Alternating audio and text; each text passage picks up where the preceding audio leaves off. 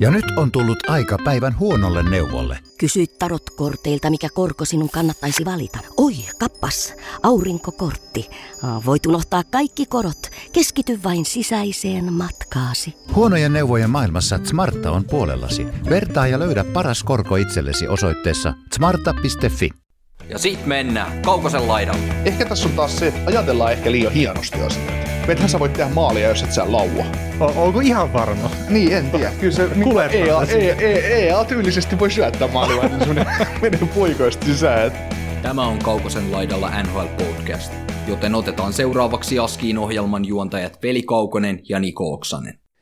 Kyllä, kyllä. Se on taas kuukaus about siitä, kun ollaan viimeksi äänitetty, niin nyt on sitten hyvä hetki ottaa taas uutta settiä eetteriin. Ja aiheenahan meillä on kuulijoiden lähettämät kysymykset, mitä te olette laittaneet meille ihan kivasti. Että eiköhän me se tiukko 45 minuuttia saada tästä äänitettyä, niin kuin Niko laitoi tuonne Xään. Vai mitä mieltä oot? As always. Ei, nimeä ei tarvitse kysymyksiä edes mennä, kun on 45 minuuttia. No joo, se tuli taas todistettua, että en tarvitse käsitellä yhtään kysymystä, se saa ne 45 minuuttia kulman paskaa jauhaessa. Että. No niin, ja harmi vaan, että ei rekkiä päälle, että tässä on äänitysessio ohi. Joo, mutta siinä olisi sitten tullut vähän kaikkea muuta kuin NHL. Tulisi leffa-arvostelua ja, ja New Yorkin matkailua ja kaikkea muuta sellaista. Että. mutta se saattaisi jossain määrin olla varmaan mielenkiintoisempaa kuin se, että mitä mieltä me ollaan NHLstä. Että. Ja niin, no, mutta se on kuitenkin, että väärässä me oltaisiin kuitenkin niissäkin asioissa. No varmasti joo. Joo, tota, mitäs äijälle kuuluu? Ei tässä mitään tarpe- hyvä, hyvää, kun tarpeeksi kovin huutaa. Että. Hyvin kuuluu. Joo. Joo, että se on vähän siitä, siitä kiinni, että mä alan kuitenkin tulemaan kohti siihen ikään, että se vali- valikoiva kuulokin alkaa olemaan niin tosiasia. Että. Joo, siitä on hyötyä parisuhteessa.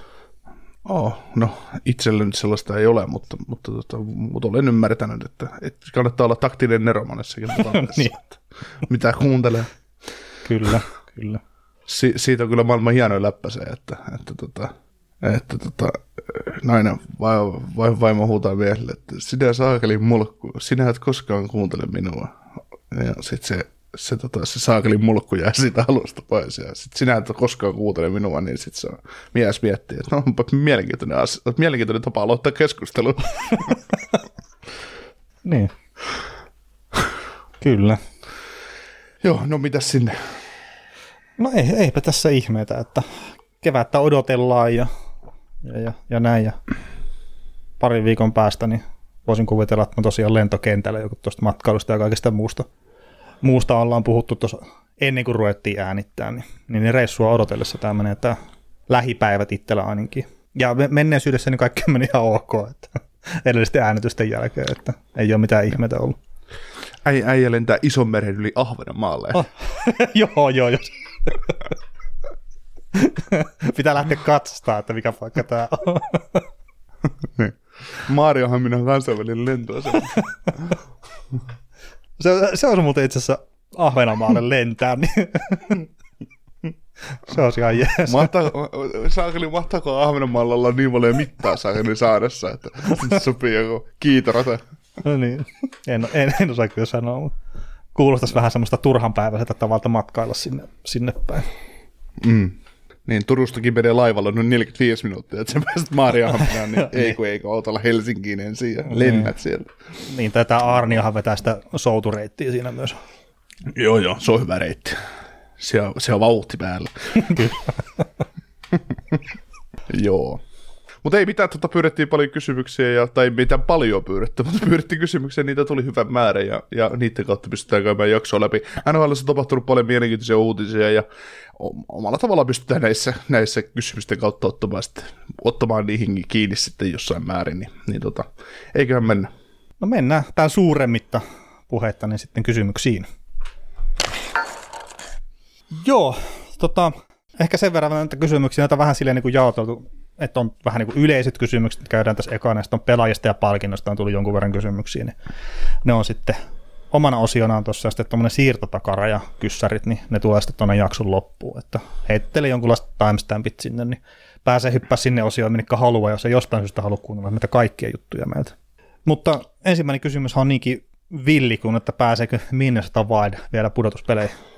Uh, no tuossa tammikuun kohdalla oli aika, näytti aika nihkeeltä, että ei oikein tullut voittoja ja, ja tota, se John Heinzin kuheruskuukausi oli takana päin ja sitten siinä hajosi samaan aikaan tota, Spurgeonin koko kausi tuli pakettiin ja toi oli toi Capriccio oli poissa sinne ja, jossain.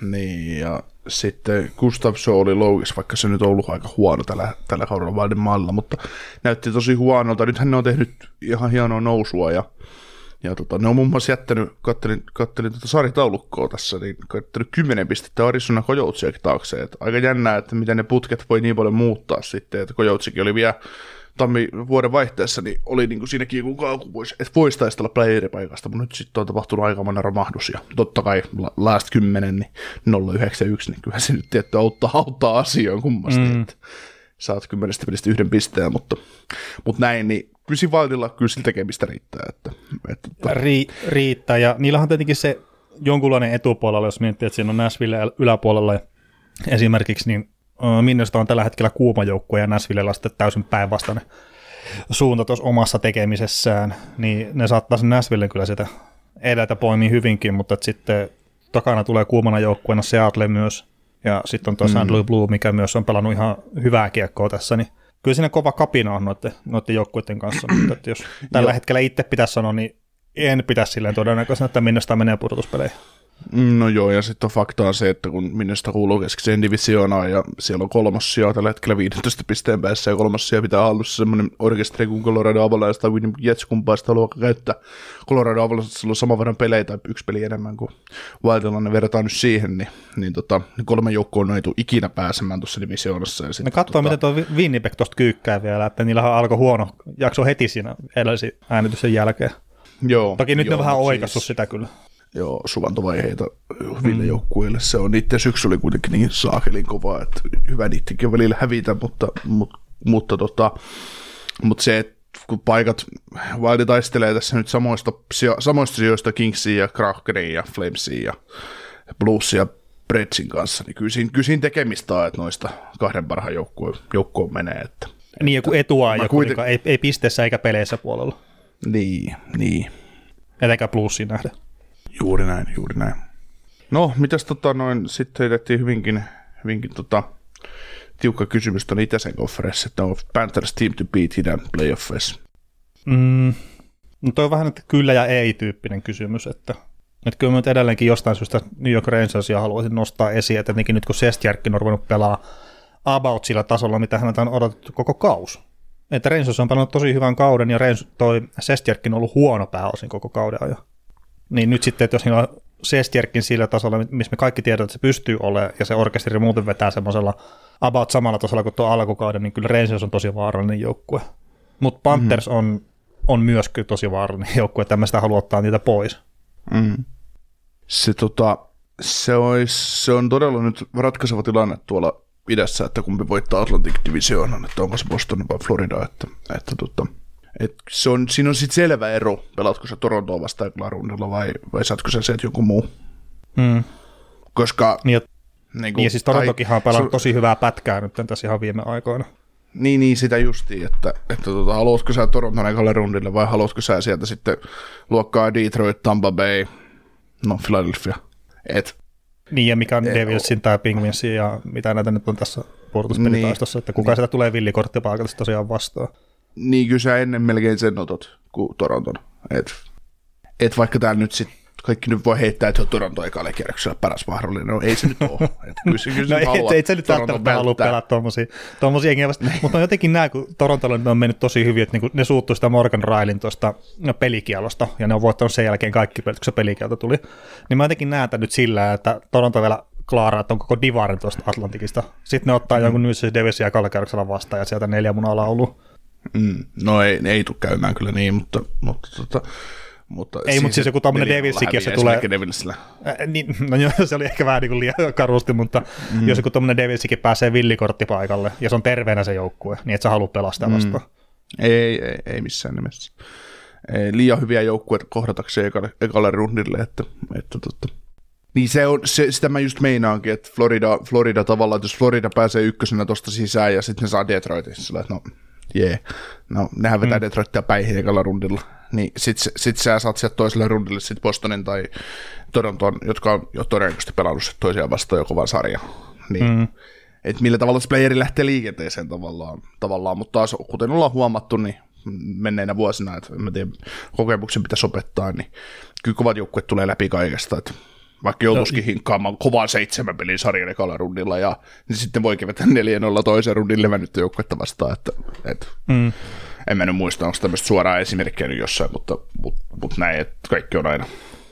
Joo, ja siis tuostahan puhutaan tuosta lepoedusta tosi paljon NHL-puolustuspeleissä ja muita, mutta et sitten, mitä ainakin itse mä tein tuossa jo, joitain vuosia sitten semmoista, että minkä verran joukkueet on levännyt mennessään Stanley Cupia ja muuta, mm. niin melkein aina etu on ollut sillä joukkueella, millä on ollut se pelirytmi päällä. Mm. Että et, et se sillä, että jos sä voitat neljä munaa ensimmäisen kierroksen, niin se ei välttämättä ole etu sulle sinne seuraavalle kierrokselle ollut. Ainakaan sillä, jos katsotaan kumpi joukkue voittaa sen sarjan. Et toki mm. sä tarvitset sitä lepoa jossain kohtaa, mutta sitten liian pitkä lepo ja kaikki tämmöinen saattaa rikkoa sitten sitä rytmiä ja jonkunnäköistä harmoniaa siinä joukkueessa. Joo, ainut on sitten se, että tota, jos ajatellaan, että joukkue menee playereissa jatkoa ja niillä joku pelaaja loukkaantuu, niin no Braden Boytte on nyt monena, monena vuonna ollut playereissa se pelaaja, josta aina puhutaan, että pystyykö mm. pelaamaan.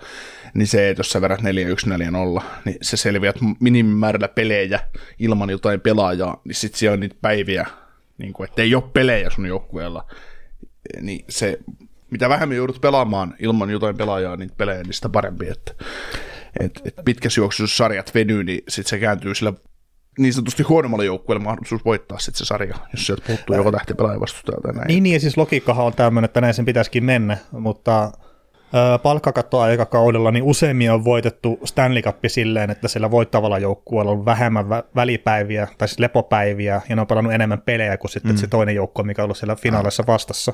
Että tämä on just semmoinen Joo. tosi hassu tämä kokonaisuudessaan.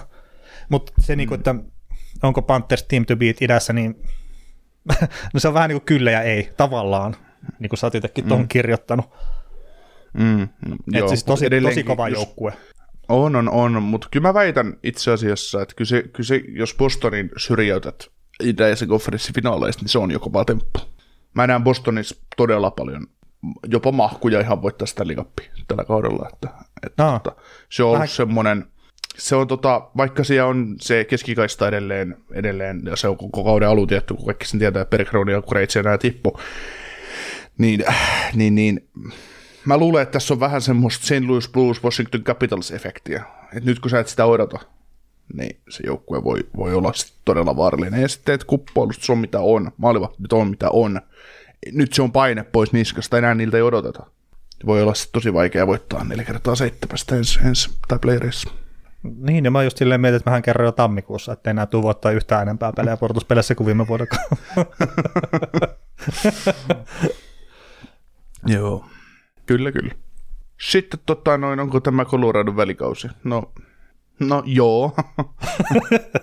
mä, Täällä viitataan varmaan, että onko tästä vi- tulossa. Niin, no sitä juuri, että kysymys on aja- aseteltu noin, niin kyllä mä Colorado pidän, pidän tota ihan kovimpina mestarisuosikkina, että ei, siinä, ei se nyt ole mihinkään tässä muuttunut. Että Mm. Ja se olisi mielenkiintoista. omissa- Joo, joo, joo, ja siis se olisi mielenkiintoista just, että kun Landeskog on käynyt jäällä muutamia kertoja, ainakin mitä on somessa nähnyt sitä, niin että löytääkö se, tai niin pystyykö se pelaa ylipäätään tulevissa pudotuspeleissä tai sitten just enää ikinä, että oliko se se toinen leikkaus, minkä siellä tehtiin siihen polvi, se nyt oli, niin oliko se sitten, että se oli onnistunut leikkaus ja että se oli vaan, että se eka ei ollut korjannut sitä sillä tavalla, miten oli tarvinnut, niin se on kyllä mielenkiintoista nähdä, että jos se pääsee jon, jonkunnäköiseen pelikuntoon ja tolleen, niin se on ihan älytön piristysruike tuolle porukalle. Oo. Joo, ja Coloradonkin kohdalla puhutaan siitä, että joo joo, että, että tota, ne tarvii kuumeisesti kakkosentteriä tällä hetkellä mihin sillä tavalla, että, että tota, Mm, no joo, Niin, siellä on ne on aina vahvistukset. Niin, että siellä se Coltoni on noussut ja no, Johansen nyt on Johansen, mutta se O'Connor, mistä piti puhua jo itse asiassa silloin kuukausi takaperin, sekin on ollut tosi semmoinen positiivinen yllätys. Joo, mutta siis sitä just, että kun se joukkueen vahvuus, kun Colorado on siitä harvinainen NHL-joukkue, että se, niiden se kär, kärki on niin kova, että se on nyt sit periaatteessa ihan sama, ketä siellä kakkoskentässä menee. Kun tavallaan Colorado tekee sitä, mitä, mitä mä odotan Edmontonin tekemään. Että se kärki, kärki on niin kova, että se kantaa. Että mu, muille riittää 0-0 tavallaan.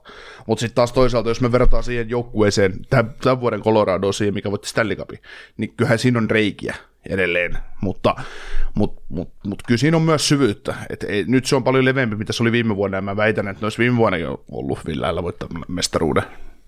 Ihan, ihan vaikka nyt lähtikö lauluun, niin, niin kyllä ne siitä olisi tosi kova sarja voinut Starsia vastaan pelata heti toisella rundilla. Että, mm. Joo, olisi voinut Starsi ihan hyvin laittaa pihalle, että niin siis varmaan se... pelityyli olisi sopinut paremmin, mitä Starsi pelaa niin. Coloradolle, että se Seattle nyt pääsi yllättää siinä kyllä housut kiintussa mm, niissä neljässä se... pelissä. Niin, ja Seattle, Seattle saattoi teki ihan saman tempun Dallasillekin, että, no niin. että tota, ei sen, ei sen seiskaa pitänyt mennä sen sarja. Mutta sitä just, että et, et Colorado joo, että enemmänkin terveyttä vaan toivoo sille joukkueelle, että mä tiedän, ei niiden mun mielestä väkisi sinne joukkueeseen ketään tarvi hankkia, hankkia että, että tota, kyllä ne noillakin pärjää. Ja etenkin, jos sellainen landi tulisi kuntoon ja, ja toi jonkinnäköisen pelikuntoon ja sitten se mm. Nisuskinin hommattu sel, selkeää tosta, niin kyllä se on vaan vaikea joukkue voitettavaksi. Keskinkertaisella keskikaistalla äh, McKinnoninkin jälkeen. Mm, kyllä. Kyllä, kyllä. Yes. No mitä no, sitten oli Kolumbuksesta? On...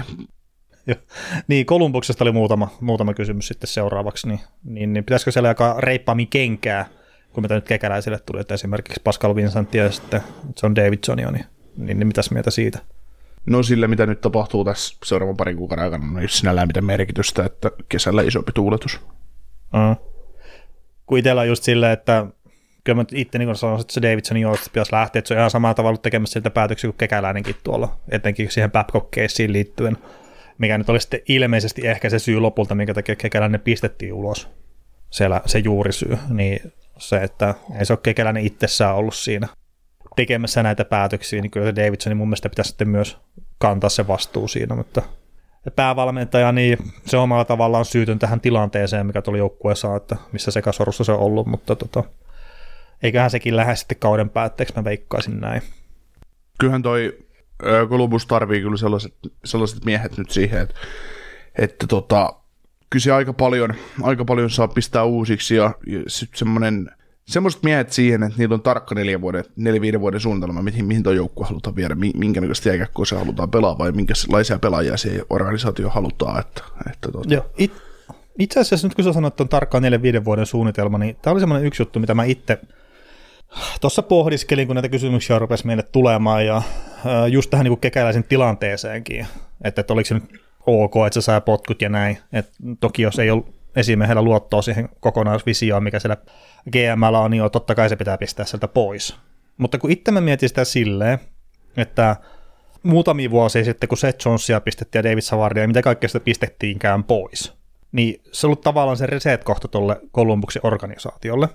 Ja sitten siinä kohtaa, niin mun mielestä Kekäläisen ja Davidsonin yhdessä, mutta etenkin Kekäläisen, että sen olisi pitänyt niin esittää se oma visio just seuraavaksi neljäksi viideksi vuodeksi, että hei, missä Columbus menee tällä ajanjaksolla. Ja sitten siinä kohtaa, kun se ostetaan se visio, tai ei osteta, mutta tässä kohtaa ilmeisesti ostettiin, jos tämmöinen on edes tehty, niin sitten se työrauha pitäisi olla tavallaan sen seuraavan 4-5 vuoden ajan tehdä sitä rebuildia, mistä tämä organisaatio on, se on ihan sama, mistä ne puhuu. Ja siis mä niinku itse näkisin tämän GM-homman silleen, että kun sut otetaan GM johonkin joukkueeseen, niin sulla pitää olla just siihen about viideksi vuodeksi, että hei, joukkue on tässä, mä haluan viedä tämän tähän kohtaan viide, viide, seura, seuraavan viiden vuoden aikana, ja sitten kun neuvotellaan uudesta sopimuksesta, niin se on se uusi kokonaiskuva taas, että hei, seuraavat viisi vuotta näyttää tältä, ostatteko tämän vai ette, jos ette osta, niin sitten vaihdetaan kaveri. Ja kekäläisin mm. kohdallakin, niin ehkä, olisiko se pitänyt pari vuotta sitten jo tehdä se, että, että hei, että me halutaan toinen kaveri viemään tätä organisaatioa nyt sitten tämän riipilin läpi uusiin tuuliin. Mm. Et tämän kauden menestys, sillä on mun mielestä mitään tekemistä sen kanssa, että Kekäläinen saa potkut kertaa, ei ole ollut pudotuspelihemmössä missään kohtaa tuo jengi. Mm, no niin, siis asia, asia oli vähän, tätä samaa mä puhuin silloin syksyllä jo, että, että, että, että, että, että tavallaan kentällä täytyy tapahtua merkittävä muutos, jotta kekäläinen saa jatkaa pestissään. Mm. Koska tavallaan alkaa, täytyy, täytyy jos, jotta kekäläinen saa, kun se on, on, on, on, sai olla niin kauan tuossa hommassa, niin tota, et, et saa se joukkue, kun se on tehty, tehty kovia kiinnityksiä ja muuta, kovia, kovia siirtoja, niin että se on vähän niin kuin do or die nyt, että täytyy mennä, kun sä oot palkanut, vaihtanut valmentajaa taas ja kaikkea muuta. Niin tota, vaikkei se on realistista, mutta silti niin kuin täytyisi olla joku, joku merkki paremmasta. Ja kun viime kauden nuo joukkue, toi lässytti porukkaa kolmuksessa siitä, että kuinka paljon loukkaantumista ei voida pärjätä, kun meillä on loukkaantumista. Tänä vuonna se on ollut aika terve se joukkue. Mutta ei silti ole kauheasti pelejä voitettu. Että et, et just näitä. Ja, ja mä luulen, että, että Kekäläinen oli silloin, kun se lähti tekemään tätä öö, resettiä sitten, mikä kolme vuotta sitten, Mm. vai kauan, kauanko ne nyt on ollut myyjä. Mutta siis sitä tota, että et Columbuksen johto ajatteli asian niin, että annetaan Jarmolle mahdollisuus tähän, ja jos se onnistuu, hyvä. Mutta jos ei se onnistu, niin se on ainakin jo teke, tehnyt sitä paskaa työtä. Tavallaan pas, paskaa työtä, että joukkue häviää. Ja Se on ollut se uuden pohjan sitä- sinne. niin, niin. Ja annetaan sitten sille mono, että tota, et, et kun se osaa kuitenkin se homma, johon kekäläinen sitä niin hyvin tehnytkin, että hyviä pelaajia on tuolla lihukuhiinolta, hyvä prospect pool, ja pa, siis tässä, mitä tulee niin kekäläisen arvostelu, niin mä oon aivan raivona, niin kuin oli esimerkiksi Teemu Selänne aivan raivona, esimerkiksi Pärnäsen Antin kommentista Twitterissä siitä, ja näiden suomalaisten, monien suomalaisten toimittajien tai sellaisten ihmisten puheista, ketkä on seurannut NHL pidempään tai seuraa jääkiekkoa, kun jotkut jo haluaisi vetää niin kekäläisen ihan köl- kölinalta kuin pask GM tai jotain muuta vastaavaa, se on, niin ei, ei, ei, ei, ei arvo. Sillä on, sillä on, sillä on varmasti omia niin heikkoja kohtia, että se ei, ei kukaan mm. meistä ole täydellinen, mutta siis se, että, Ei, että tietenkään. muistaa millaiseen paskaan kekäläinen tuli aikoinaan, ja mihin se ruuvaston joukkueen, ja mitä siellä nyt on uudelle GMlle, niin sille uudelle GMlle on nyt se, että elet, kun se palkataan, se tulee toukokuun ensimmäinen päivä todennäköisesti remmiin tai huhtikuun lopulla, mikä se päivä sitten onkaan, niin silloin joukkue, missä on hemmetimoinen pros- prospect pooli, niillä on ihan hyvä, hyvä mä- määrä NHL-mitat täyttäviä pelaajia rosteri täynnä, niin ala ruvaamaan. Al- ala tekemään niillä, mitä siellä nyt on. Niin e- ensimmäinen asia, mitä siellä silloin oli, tuli, niin No, meillä on joku Todd Richards päävalmentajana ja meidän ykkössyövä hammas on Brandon Dubinski tässä joukkueessa ja Nick Foligno pitäisi olla huippumaalintekijä. Sellainen, no, tota, siitä sitten. Niin, no siis, ja just toi varaamisesta esimerkiksi, jos kekäläistä arvostellaan, niin nyt se on viimeiset pari-kolme vuotta pystynyt varaamaan niillä paikoilla, mistä sä pystyt varaamaan todennäköisesti käänteen tekeviä pelaajia. Mm. Et toki sä pystyt niitä saamaan myös alemmilta kierroksilta, ja Kekälänhän on onnistunut näissä Martsenko ja muiden varaamisessa myös hyvin. Mutta että se semmoinen kekäläisen syvyysvaraaminenhan on ollut pääosin siltä ajalta, mitä se on tuossa tehnyt, niin ihan vertailun kestävää kyllä NHL-tasolla. Mm. Et se, ei se ole se ongelma, mutta että kun tämä on pyrkinyt olemaan kilpailukykyinen joukkue melkein sen koko kekäläisen ajan, ja nyt pari viime vuotta, että vaikka on pyrkinyt olemaan kilpailukykyinen, niin niillä ei ollut mitään saumaa siihen. Mm.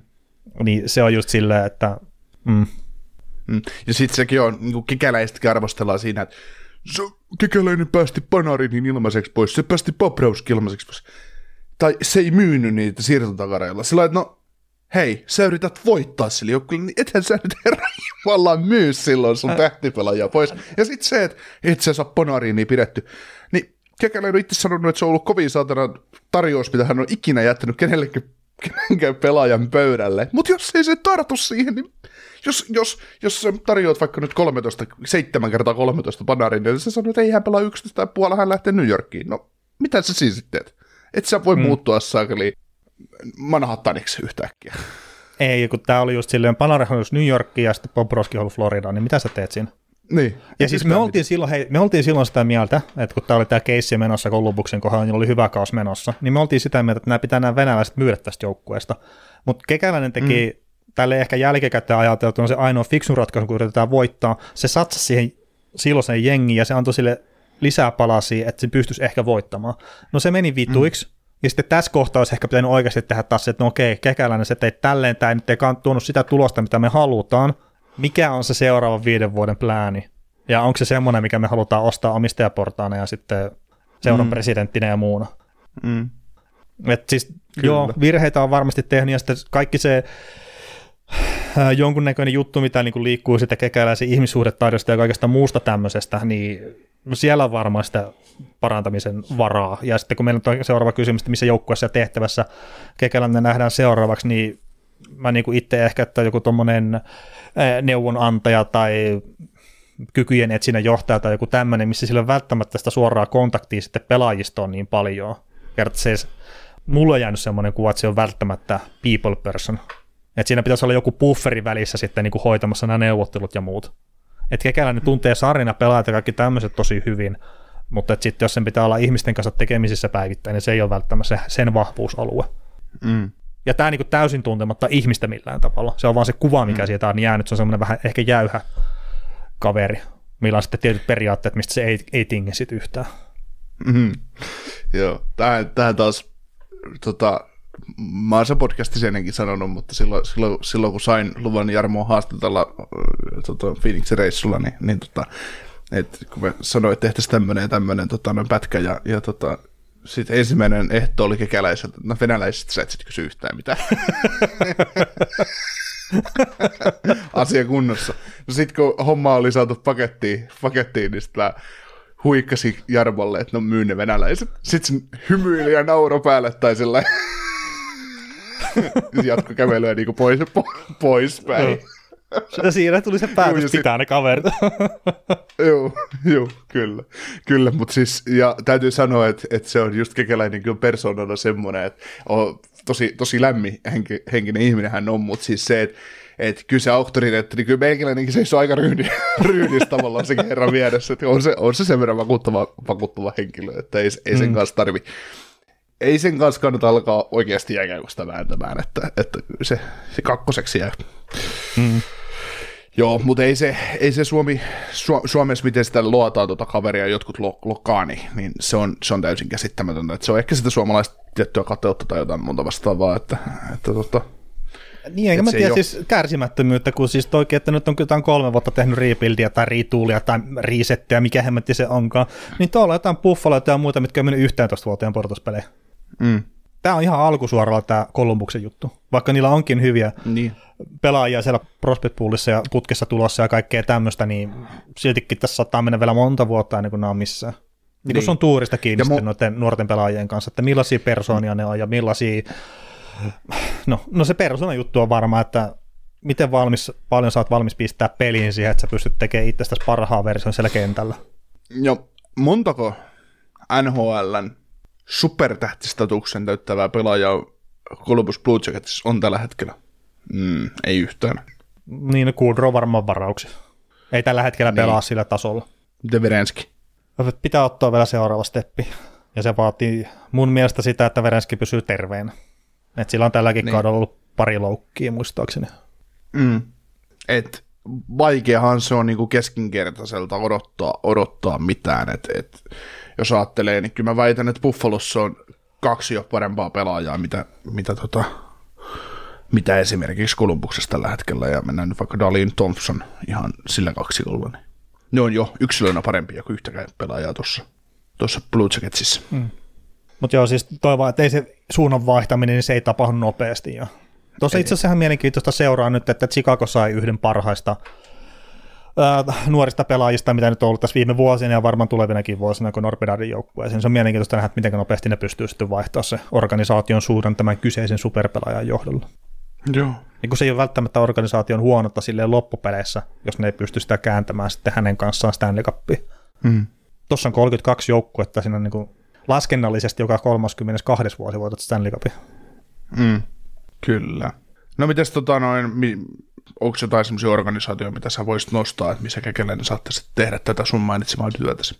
No varmaan kaikki nuo tuommoiset, mitkä on ottamassa sitä seuraavaa askelta, että miksei se Buffalo voisi olla, tai no sä oot laittanut Ottavan ja Panthersin tuohon, niin just kaikki tämmöiset mä sanoisin, että, että sillä olisi niin mun mielestä paljon annettavaa joukkueelle mikä hakee seuraavaa steppiä kohti menestystä. Mm. Ja heitetään nyt vaikka he, niin tämmöinen täysin hatusta ja villikortti, niin minkä takia ei vaikka joku pingvinski. Mm. Et siellä, on, siellä on iäkäs kore, mutta että sielläkin haetaan sitten vielä sitä viimeistä nostetta sitten Crospin aikakaudelle. Mm. Siellä on aika hyvät äijä siellä kyllä tällä hetkellä. Niin on, on, on, on, on, on, en, mä, en mä sitä sano, mutta että just semmoinen neuvonantajatyyppinen mm. rooli jossain tuommoisessa. Niin, kun ei se, siinä ei ole ikinä mitään väärää, että sulla on paljon fiksuja ihmisiä keskustelemassa asioista.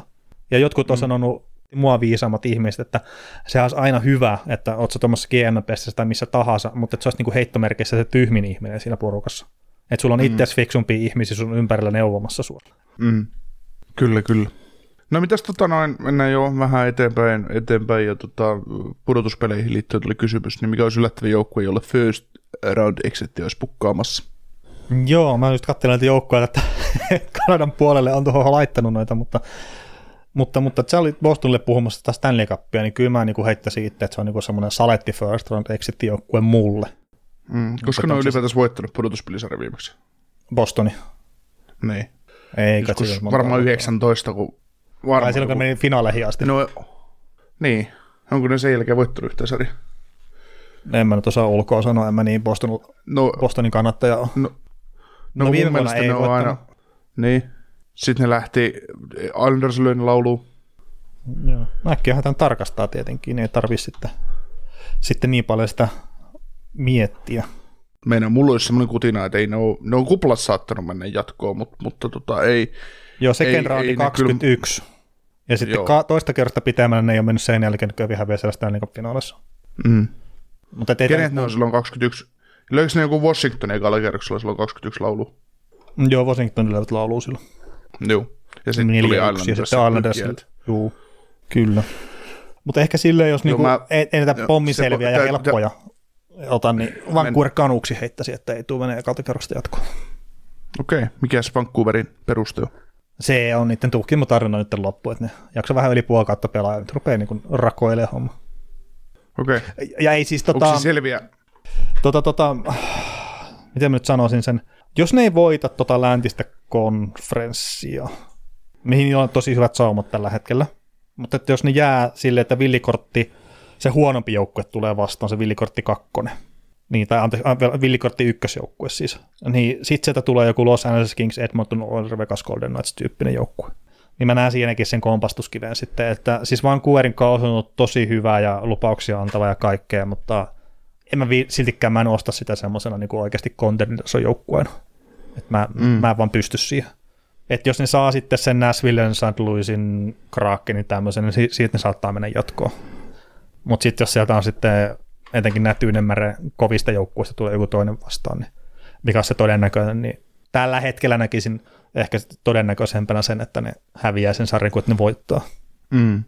Kaikesta huolimatta. Vaikka siis se, niin, ja siis tämä kaikesta huolimatta Kings on ollut vaikeaa tällä kaudella, nyt, nyt se on taas vähän lähtenyt oikein niiden peli, ja Oilersilla on ollut vaikeaa, Vegasilla on ollut omat vaikeat hetkensä jne, mutta sitten No joo, ja ihan Oilersika, Oilersika toi Kingsikähän se on mitään niin näyttänyt purtuspeleissä sitten, että ekalla kerroksella on laulun tyyppistä settiä enemmän ollut.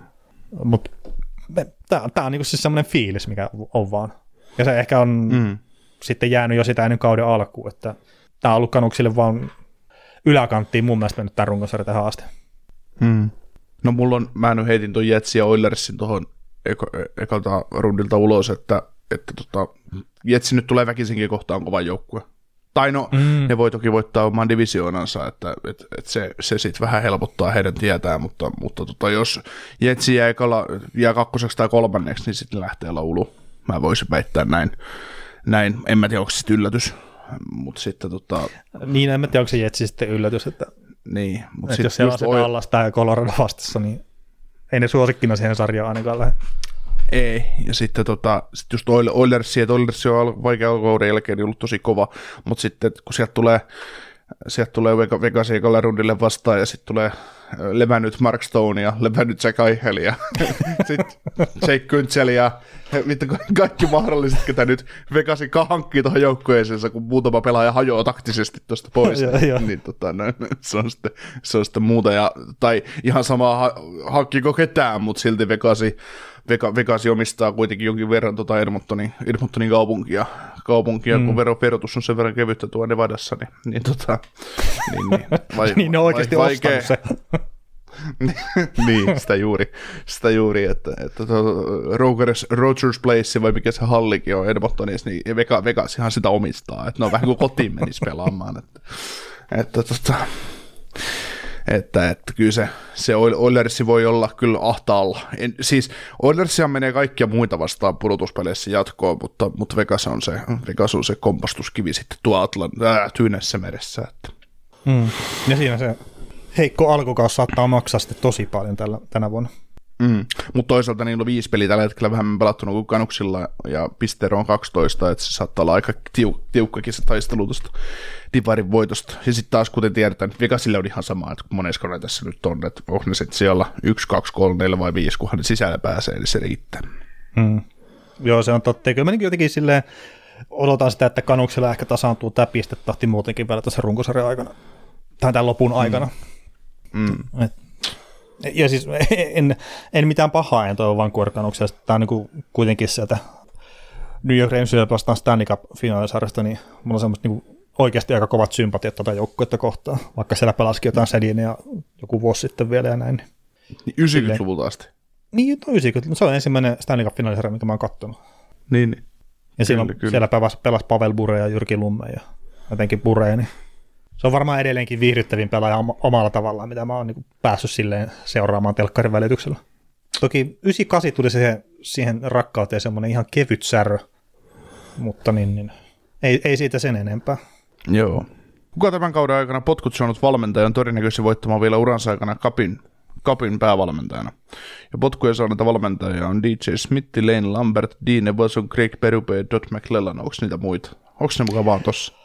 No kyllä, siis kyllä mä yritin jopa katsoa nämä niin kuin ihan oikeasti, oikeasti tuosta, että Hokirin Fransse käytiin apuna ja avasi noita joukkueita läpi ja noista niin kuin löytyi kaksi valmentajaa. Niin toki mahdollista on, että joku on mennyt ohi. Joku tuntuu, että tänä vuonna on ja- jaettu potkuja ihan urakalla. No niin, oliko viime vuonna yksiäkään. Niin. Niin, Ja sitten tietenkin, että tässä nyt on, onko tässä viisi vai kuusi, niin onhan siellä Edem, Edemontonen on potkinut valmentaja. Ai miten mä en ole sitä katsonut? Se oli varmaan liian korkealla niin. Niin. tuo sarjatauluksessa. Joo, niin totta. No, niin, ihan oikeassa. Woodcrafti sai, Woodcrafti sai mono. Joo, no niin. No sitä mä en ole kattonut, kun mä tietenkin näitä häntäpään joukkueita enemmän, ja sitten minne sitä mä muistit siellä vaiheessa. Joo, no niin. Näin hyvin me tehdään pohjatyötä. Ante- Anteeksi, näin hyvin Juu, minä teen no. pohjatyötä. Mutta jos näistä nyt miettii, niin kyllä mä, no Pe- Berupe on näistä ainoastaan voittanut, mutta tota, Berupe tai Evas on mun mielestä. Koska Dean Evas on, mä tuossa mi- mielessäni mietin, mietin kun kattelin, kattelin tota Buffalo ja Columbuksen välistä hegemoniataistelua tuossa tota sun lauantai vastaisena yönä, niin, niin mä mietin, että Berupe, Berupe tai Evas on, Evas on ennen kaikkea, niin jos Buff, se olisi Buffalon seuraava päävalmentaja, niin se olisi kova. Siis siihen tulisi tiettyä ryhtiä siihen puolustuspeliin ja siihen tulisi semmoista ajokoiramaista hyökkäyspeliä. Et Mm, mun mielestä esim. Buffalon kohdalla tuo Granaatto, mitä me ollaan puhuttu, varmaan hyvä valmentaja, mun mielestä se alkaa olla vähän nähty, nähty tyyppi. Jo, siis ty, tyhmä sanoa, ei se siellä kauan ollut, mutta eh, se on vähän liian kiva mies mun, mun maku. Ei, Niin, ja kun se ei voi lähteä sitten kuitenkaan, se ei voi muuttua tortorellaksi nyt sitten. Että vaikka siinä olisi se puoli siinä pel- ihmisessä, niin se ei voi ruveta vittupaaksi nyt tuossa, kun sulla on se kiva koutsi. Mm. Että se pitää vaihtaa se naama siinä ja sitten pistää se, se kusipää siihen päävalmentajaksi. Mm. Mutta siis mä mietin tuota perupehommaakin silleen, kun se on voittanut Stanley Cupin, niin näitä valmentajia, mitkä on voittanut kahdessa joukkueessa Stanley Cupin, niin niitä nyt ei kuitenkaan ihan liikaa. Ja tämä on kuitenkin aina sitten peruste, että tämä on voittava valmentaja ja kaikkea muuta.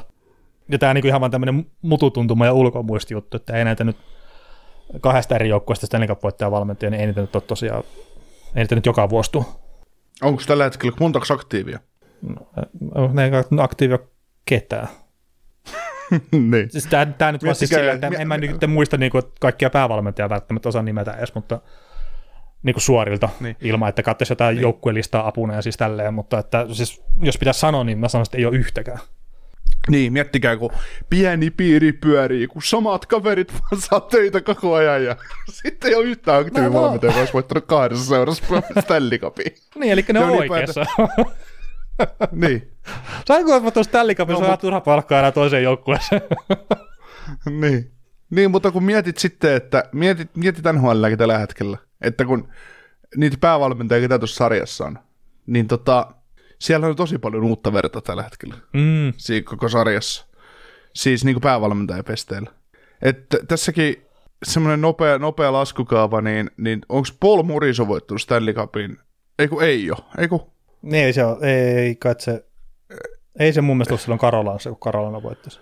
ei, se oli Peter Laviolette tuli silloin. Niin, Mutta siis silloin kun menee, niin Bostonista Jim Montgomery ei ole, Morris Florida ei ole, Sheldon Keefe ei ole Torontossa, Derek Lalonde kakkosvalmentajana joo, John Cooperilla on pari mestaruutta, Don Granatolla ei ole, Martin St. Louisilla ei ole, Uh, kuka ottava valmentaja? Jack Martin, silläkään ei kyllä varmaan Stanley Cup, joo. Uh, Peter Lavioletella on on jostain yksi, sieltä mutta, Devilsin ajalta. Niin joku, ei, mutta oliko Martin siellä sitten? Tota, oliko se päävalmentaja? Ei kun, sillä on tota noin, On sillä kaksi Stanley Cupia, joo. Davidsista. Ei ku, ei Stanley Cup Champion, 15, 16, 16, 17, Penguinsista. Kakkosvalmentaja. Aha, Ei se, ei se muualla voittanut. no niin. Eikä se ole, eikä se ole Devilsissä ikinä ollut. Mitä helvettiä mä kuvittelen, että... Ketähän Se on Jack Lemar, se on Lemar. Aa, Se on eri, eri mies. Mäkin sekoitin, mutta ei, ei, ei, ei. Jack Martin ja Jack Lemar on eri, eri kaverit. Joo. Onks, onks Lavioletta, onks Laviolettalla tota noin, onks sillä vaan yksi? no niin, mä sanoisin, että yksi. Joo. No Hargeis Brindamore ei oo. Mitäs Tortorella? Sillä on Tampasta, mutta tota, Eihän siellä onko muualta. sillä muita? Ei. Washington, Missä muualla se olisi voinut ei. voittaa? Niin. Ei, en tiedä. Tota, äh, Spencer Carberry ei. Lindroth Devilsis ei. Käynyt kerran häviämässä finaalit kyllä. The Islandersissa tota, äh, Patrick Roy ei. Penguinsin Sullivan, no Sullivan on voittanut siellä pari, pari mestaruutta. Blue Jacketsin Pascal Vincent ei. Pete Puer on käynyt sata kertaa konferenssifinaaleissa. Rick Bowness on jo jonain apuvalmentajana saattanut voittaa. En ole sitäkään 100 prosenttia varmaan. Jared Bednar, joo, Coloradossa. Drew Bannister ei. Äh, John Heinz on Devils, äh, Devilsissä, kun tota Predatorsissa no, ei ole voittanut. Ketä minusta häviämässä Devilsin kanssa, joo. ei kun John Hines, kun Andrew Brunette on tota, tuo Predatorsin päävalmentaja nykyään, mutta John Hines Minnesota, niin tota, ei, Ää, Arizona Coyotes Andrew Turik, niin ei, Luke Rickardson on käynyt finaaleissa häviämässä kakkosvalmentajana Chicago, äh, Montrealin kanssa, mutta on Chicagossa nykyään niin ei ole voittanut. Rick Tosetti ei ole voittanut, pelaajana kylläkin tainnut voittaa parikin. Ää, Niin, onko Golden- ollut sitten Pingvinsissä jossain kohtaa ehkä apuvalmentajana? Joo, Se oli Phil Joo, joo, joo, muuten, juu. Juu, juu, se oli apuvalmentajana silloin, tota, taisi olla molemmissa mestaruuksissa. Ainut, ainut Bruce Cassidy- työ pitää Kesseli tyytyväisenä. Niin, Bruce Cassidy voitti Golden Knightsin kanssa viime vuonna, Oilersissa Chris Knoblau ei, Kingsin päävalmentaja, kuka se on? Jim Hiller, no ei ole tainnut voittaa. Eikä Dave ollut McLellanillakaan. Joo, Dave Huxtall, Seattle ei, Calgary Ryan Huska ei, Anaheim Ducks, äh, Greg No no Cronin ei. ei, ja San Jose Sharks David Quinn ei. Kun ei ole kauheasti noita Stanley Cupin voittaneita eikä valmentajia tässä sarjassa. Oh, tämä oli äärimmäisen mielenkiintoinen. Oliko, oliko niitä viisi? no jotain semmoista. Niin, niin siis, että et pieni, pieni pyörii, että samat kaverit vaan pyörii koko ajan. Mm. Että, että, tota, tyhmää, kun samat valmentajat vaan voittaa. Se, se on kyllä, mutta tota, noista valmentajista, niin mikä on sanonut potkut, millä mä voisin nähdä Stanley Cupin, niin ensimmäisenä mulla tuli kaikesta huolimatta mieleen DJ Smith. Siis Oho, se ottavassa, niin joo, se homma ei mennyt sillä tavalla varmaan kuin hänkään itse halusi, mutta mä näkisin sen ehkä silleen, että sillä on mahdollisuus analysoida se, että mitä on tehty väärin ja sitten lähteä korjaamaan sitä, kun se saa ehkä jossain kohtaa sen seuraavan mahdollisuuden olla päävalmentajana. hmm. Niin sitä kautta, että, mä, että siis sun pitää epäonnistua, että sä voit onnistua. Vähän niin kuin Mm. tyyppisesti käsiedi. Joo, ja siis eihän tota DJ Smith, niin se pelityyli, mitä hän se ajoi, niin eihän siinä ole mitään vikaa. Sehän on ihan nykypäivän NHL, mitä se yritti, yritti, yritti se senatorissa viedä läpi, mutta se joukkue ei vaan riittänyt siihen. Ja katsoppa vaikka Vegasia tuon sitten Senatorsin puolustuksia. Ja sille Smithin aikana. Tälle kaudella se harpasi oli jo vähän sinne päintöön ottava puolustus, mutta, mutta et kyllä jos sä haluat pelaa nykyaikaista kiekkokontrollihommaa, niin kyllä sinulle pitää se puolustus aika kova. Väittäisin näin. Kyllä. Mihin se Smith meni muuten nyt töihin? Kingsiin vai? Mm, menikö se Kingsiin apuvalmentajaksi? Siis jonnekinhan se meni. Niin. meni apuvalmentajaksi ja toihan nyt varmaan sitten silleen, että se saa sitä päävalmentajaa palkkaa kuitenkin ottavasta, mutta sitten se, mikä nyt oli, onko se nyt Kingsi vai mikä se onkaan se joukkue, niin se maksaa sitten osan sitä erotuksena. Joo. Mun ymmärtääkseni se Kyllä, menee kyllä. silleen. Joo, mutta mitä näistä valmentajapotkuista vielä, niin Lane Lambertti nyt ei jättänyt muuhun mitään, mitään makua, että Barry Trotsi ehkotti kuinka kova jätkä se on, mutta ei se, Anders oli tosi, tosi huono itse asiassa Lambertin aikana ja, ja semmoinen, Sanoisin Semmoinen, kakkospalkkatyyppi ehkä enemmän. joo, joo, mutta sitten just että DJ Smithillä on varmaan tilaa vielä, Dean Evans on varmaan joo, totta kai, ja, ja Berupe ja McClellan. No McClellanikin on päässyt aika moneen organisaatioon koittaan, että en, en tiedä sitten, mikä se on, mikä hänen seuraava pesti on. Sitten se on se Gerard Galantti esimerkiksi odottaa vielä työpaikkaa tällä hetkellä vapaalla markkinoilla, ja sitten se Woodcrofti, että, että, tota, Mm. Että, että kyllä on paljon hyviä, hyviä valmentajia tällä hetkellä irrallaan. Kyllä. No miten sitten tämän Siis osion tämmönen- viimeinen, viimeinen kysymys, niin jatkaako presidentti Stubb samalla jalanjäljellä kuin Sauli Niinistö, ja mitkä tehot voidaan ottaa Stubbilta ulkojäällä ollessaan? Nolla plus nolla on nolla. Äh, niin, mä en tiedä, miten jääkekkoäijä toi Stubb itse on. Alexander siis, että eikö se isä kuitenkin Jöörä Stubbi, mikä on sitten tuo kykyjä. Joo, mä luulen, että ei, ei siellä, siellä perheessä paljon jääkiekosta puhuttu.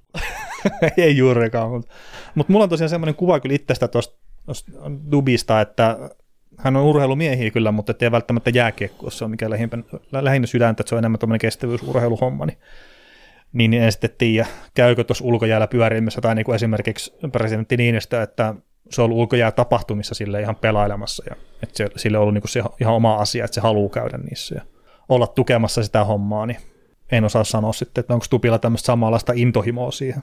Mm. Sen tiedän, että vaalivalvojaisiin hän kutsui todella paljon urheilijoita niin kuin vieraakseen. Että, että Mm, tota, niin siis urheiluihmisiä joo, mutta että mikä se Joo. laji sitten hänellä on, mikä on lähinnä sydäntä. Niin Kyllä, mutta niin toi- tiedän, tie- tiedän yleisurheilupiireistä siis, että, että on kun on juoksijatyyppi, niin tota, mm. on kaveraa todella paljon tai on paljon yleisurheilun Suomen huipulta, niin on, on tota tuttuja, tuttuja kyllä, että Joo. ei siinä. Ja tota, siis Niinistö mä oon itse nähnyt jopa pelaamassa ihan, että, että tietenkin ikämiehiä ja tälleen, mutta että kyllä nyt sen verran niin sanoisin siitä, että kyllä se tuo itänaapurin bunkkerikääpiö voittaisi jääkiekossa ihan milloin vaan. Että. Tai niin, se tota, sun, sun muistut Saulin, Saulin ulkojäistä se, kun 70 jotenkin veti puikot teikleisestä ja sä lähdit kutkurevareiden kanssa kotiin, että nyt riitti tää touhu. Että Ei kun mä, mä ajoin sen pystyyn ja seuraavaksi piti sitten mennä turvamiehen karkuun.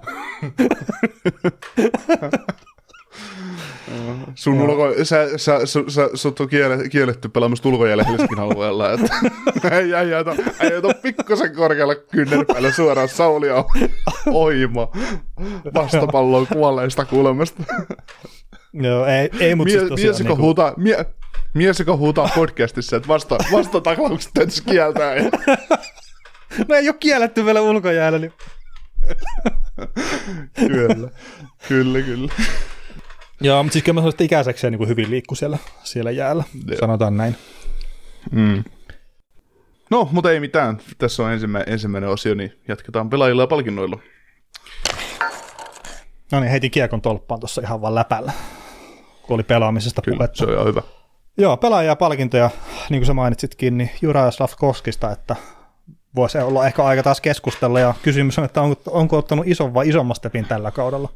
Niin ainakin aikaisempaa verrattuna, niin onhan tämä nyt rupeaa näyttää pelaajalta jopa. Mä heittäisin tälleen, mutta katsoin tuossa tällä viikolla ihan yhden Canadiensin pelin, ja hetkinen, mitä se vasta se edes oli? Olisiko se ollut Winnipegia vasta? No, s- 31 vaihtoehto. No jotakin vastaan niin kuitenkin pelasi, ja ei se ollut kyllä Winnipegia vastaan, mutta että ei kyllä Slavkoski tai se ykköskenttä, kun mä oon ne ei saanut kyllä yhtään mitään aikaan siinä pelissä. Et se oli niin Öö, semmoinen ketä siinä pelaa? Su- Su- Suzuki, Slavkowski ja... Cofield. No niin. Ei, ei ole mitenkään yllättävää kyllä, että varsinkin jos tulee yhtään fyysisempi joukkoja vastaan, että toi, toi kenttä niin syödään elävältä. Joo, mutta ei, ei se kyllä ollut Winnipegi se, se, mitä vastaan se peli oli. Ei, ei voinut mitenkään olla. Mutta kuitenkin siis yhden pelin katsoin ihan silleen, kun tämä kysymys oli jo tullut, että no mä katson tuossa Montrealin pelin ihan niin kuin silleen läpällä niitä. Et kun ei ole niin paljon, että olisiko joku kymmenkunta peli tullut katsottua tällä kaudella, niin ei se Slavkoski kyllä siinä niin erottunut tosiaan edukseen millään tavalla. Ja sanoisin mm. sille, että luistelun kanssa, kun saa vielä pikkasen tehtyä duunia, niin sieltä se sitten rupeaa ehkä tulee se potentiaali läpi sitten aikana. Kyllä, kyllä. Mutta täytyy muistaa, kaveri on edelleen 19V ja, ja tota, Joo, Honkkelo, joo. Honkkelo on jätkä, Honkkelo on jätkä mutta se on, se on tota, Slavkowskista se, se, mitä mäkin olen sitten sanonut, kun se juttu, mistä, mistä tämä Slavkowskista tulee meille sitä kysymystä ja heitellään aina, aina tota meidän yhden luottokuulijan kuulijan kanssa sitä omaa juttua, niin juttuhan menee taas niin, että se oli silloin, kun oli se drafti, missä Slavkowski varattiin ykkösenä, niin Save Wrightihan oli silloin the name, että se napataan ykkösenä, niin vai oliko? Ää, no siis Tai- se oli joo. siinä, kun kauteen lähetti, niin se taisi olla ykkösnimi siinä, kun sillä oli kuitenkin... Joo, mutta meni, oli- eikö ne, sama, eikö ne saman draftiin mennyt? No siis saattaa hyvinkin olla jo.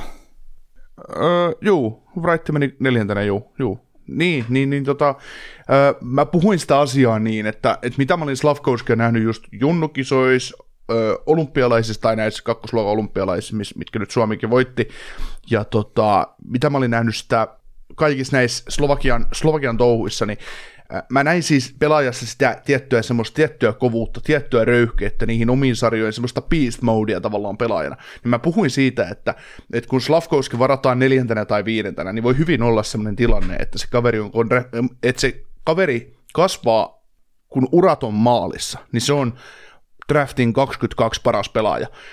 Että et, et, se saattaa tehdä parhaimman uran näistä kaikista pelaajista, ketä tässä draftissa mm. No nyt kun se meni ykkösenä sitten, niin se, se tota, niin totta kai, kun sä, sut varataan ykkösen, sun, sun on ihan hirveät odotukset, että et sun täytyisi olla joku playmaker ja kova, kova pisteiden mies, ja sitähän Slavkovski ei, ei siis totta kai hän, hän voisi olla, mutta kun hän ei ole pelitty, pelaajatyyliltään sellainen, että hän olisi 18-vuotiaana kävelee Montrealiin omistaa sen kaupungin ja se nimetään vuori siinä saakeli Montrealin vieressä, niin kuin Slavkouskin nimeä, että, että tota, se on Slav Mountain, että et, mm. et niinhän se ei mene, vaan mä luulen, että Slavkouski tulee, mä oon, mä oon käyttänyt sitä vertausta sit tavallaan siihen toiseen slovakialaiseen kovaan pelaajaan, eli, eli Marian Hossaan, että mä, sekin on niin väärä, mutta sillä tavalla, että sitten tulee hyvä, tosi hyvä all around jääkiekkoilla ja laita hyökkää, ja sitten kun hänessä on just se moodi, moodi että et jos sä oot junnu lätkässä pystynyt olemaan pistämään itseäsi tavallaan, ottamaan sen joukkueen reppuselkään, niin sus on se tietty eläisiä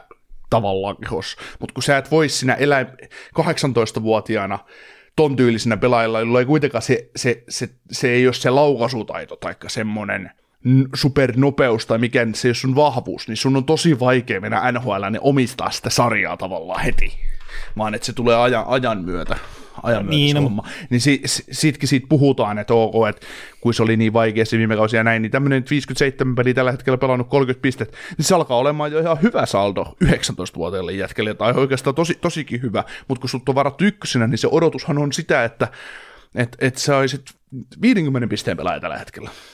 Ne niin, tai 150 varmaan se joitakin kysytään, mutta että just taas, että nämä ei ole, varausvuodet ei ole veljiä keskenään.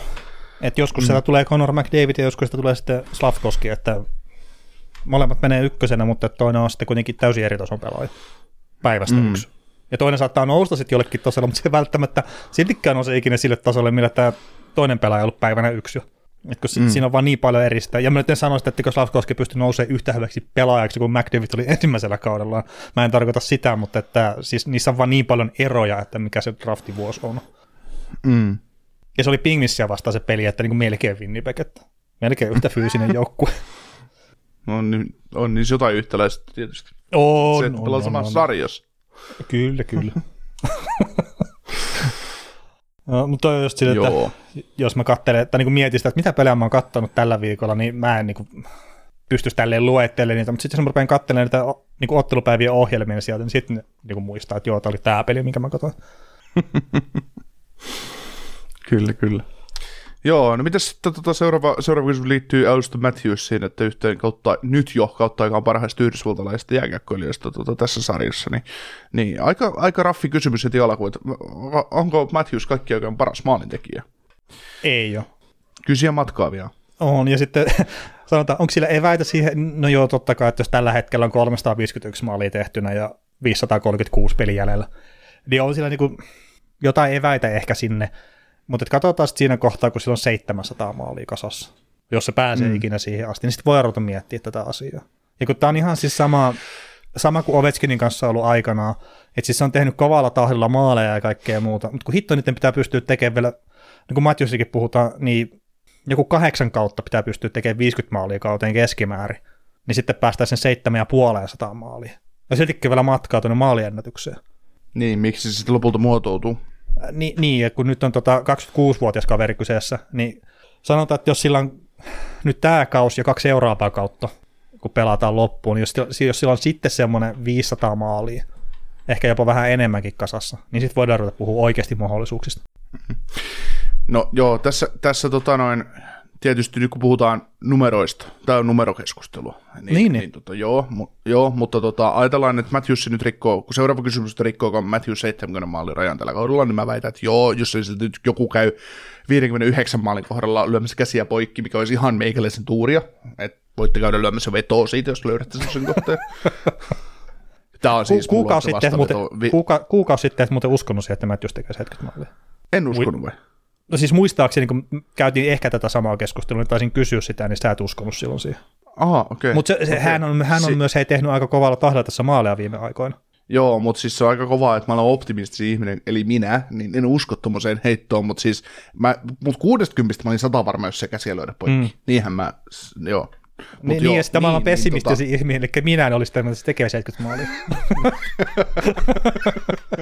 mies, joka luota mihinkään muun kuin tilastoon, että niin, ja sä oot sitä tilastettu menneisyyttä. niin, niin.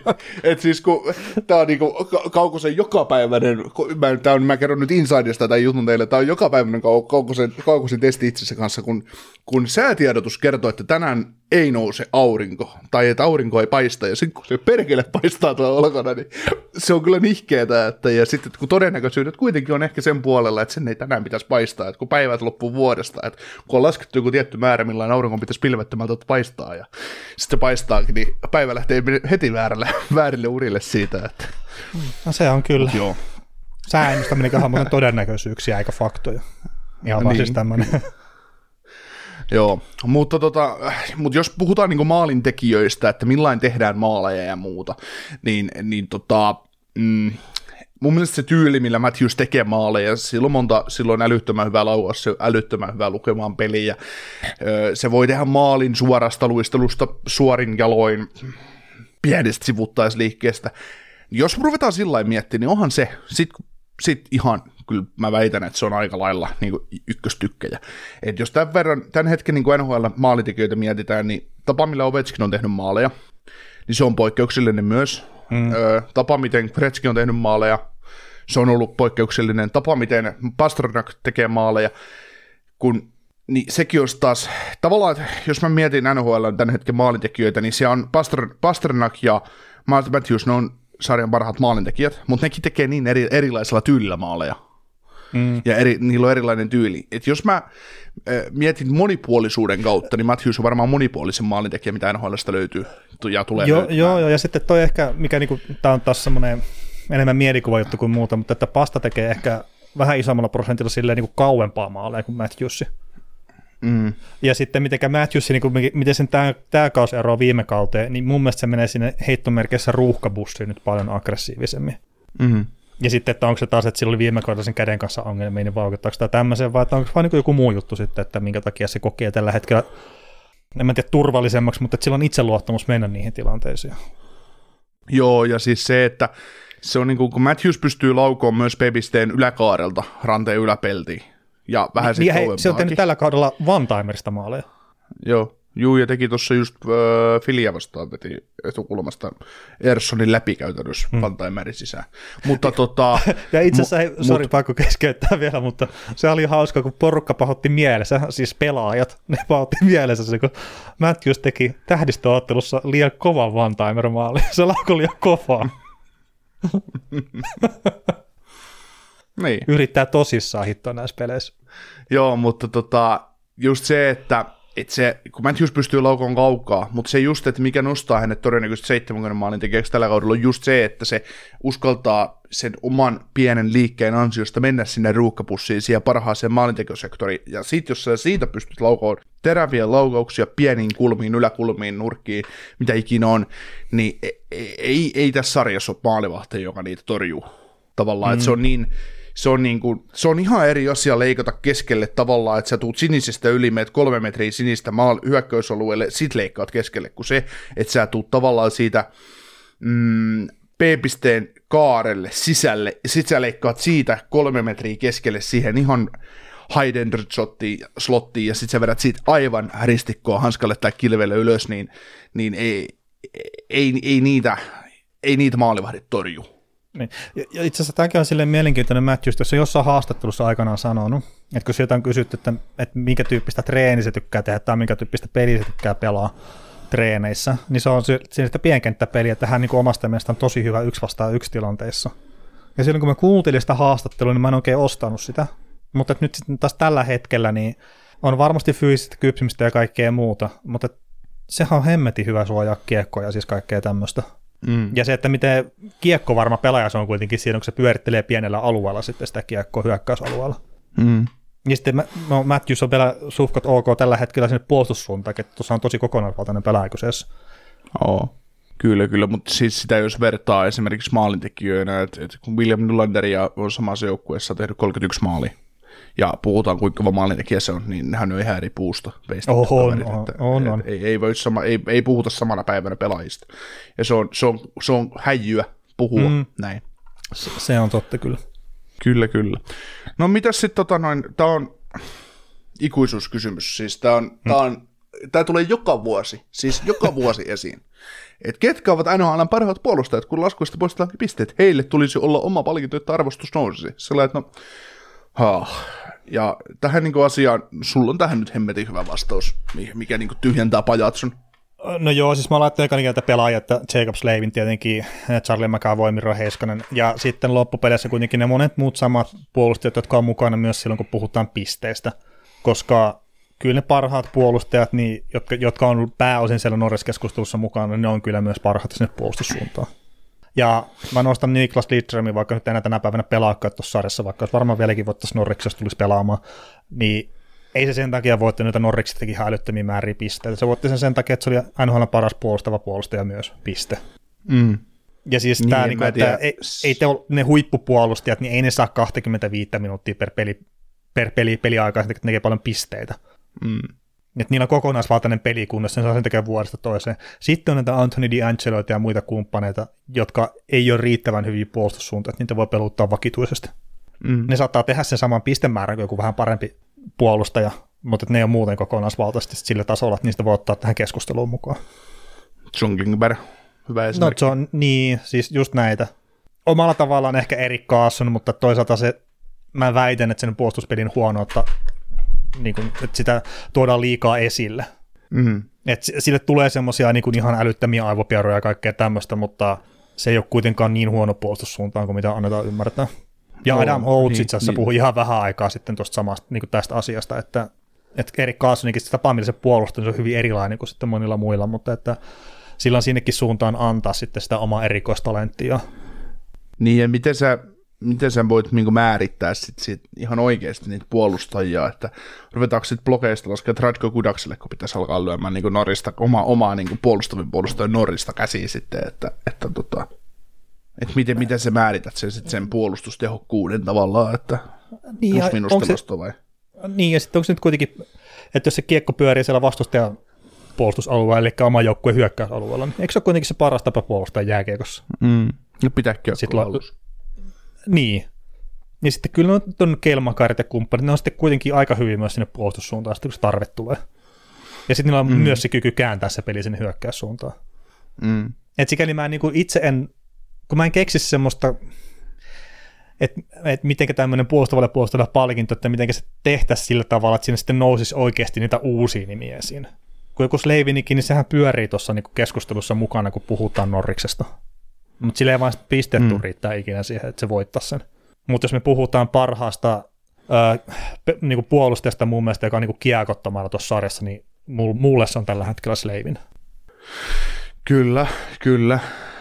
Että tota, et se on vähän, ja kuitenkin sitten taas parhaat puolustavat puolustajat, no pistethän sekin sitten määräisi. Niin no siis jossain kohtaa, kun me päästään joidenkin kategorioiden kautta siihen, että ketkä on nyt näitä puolustavia puolustajia, niin sitten meidän pitää löytää ero mm. niiden välillä.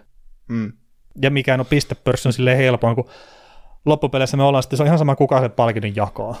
Niin me ollaan siinä tilanteessa, että ei ole semmoista ihmistä tällä planeetalla, joka pystyy kauden aikana katsoa joka ikisen pelin, joka ikiseltä joukkueelta. Mm. Ja jos joku tämmöistä kertoo teille, että kyllä tämä tilasto on samalla nämä pelit, niin ei ole pitää paikkaansa. Tämmöistä ihmistä ei ole olemassa. Se on se, mä en nyt en muista se kaverin nimeä, mikä on yksittäiseltä kaudelta. Cory Snyder. Niin Cory Snyder, se on yksittäiseltä kaudelta tilastanut kaikki pelit niin kestikö se jonkun kolme vai neljä vuotta se projekti? ja siis siitä on juttuja, että minkä verran aikaa sillä kestää, kun se tilastoi niitä pelejä, niin se ei tee sitä kaikista joukkueesta. Niin älkää uskoko tähän, jos joku kertoo teille sitä. Kaukonen sitä on yrittänyt monta kertaa, mutta ei. Sä et edes tilastoi niitä. Mutta en mä, en, en mä Katsoo, eikä silti riitä aika. niin, no siis jos katsoo kolme peliä päivässä, niin se on kuitenkin semmoinen neljä, neljä tuntia, neljä puoli tuntia kun katsoo ilman siis mm. mainoksia ja, ja näitä erätaukoja ja muita. Niin mm. ei se, että jos sä katsot 13 peliä joltain kierrokselta, niin ei onnea vaan.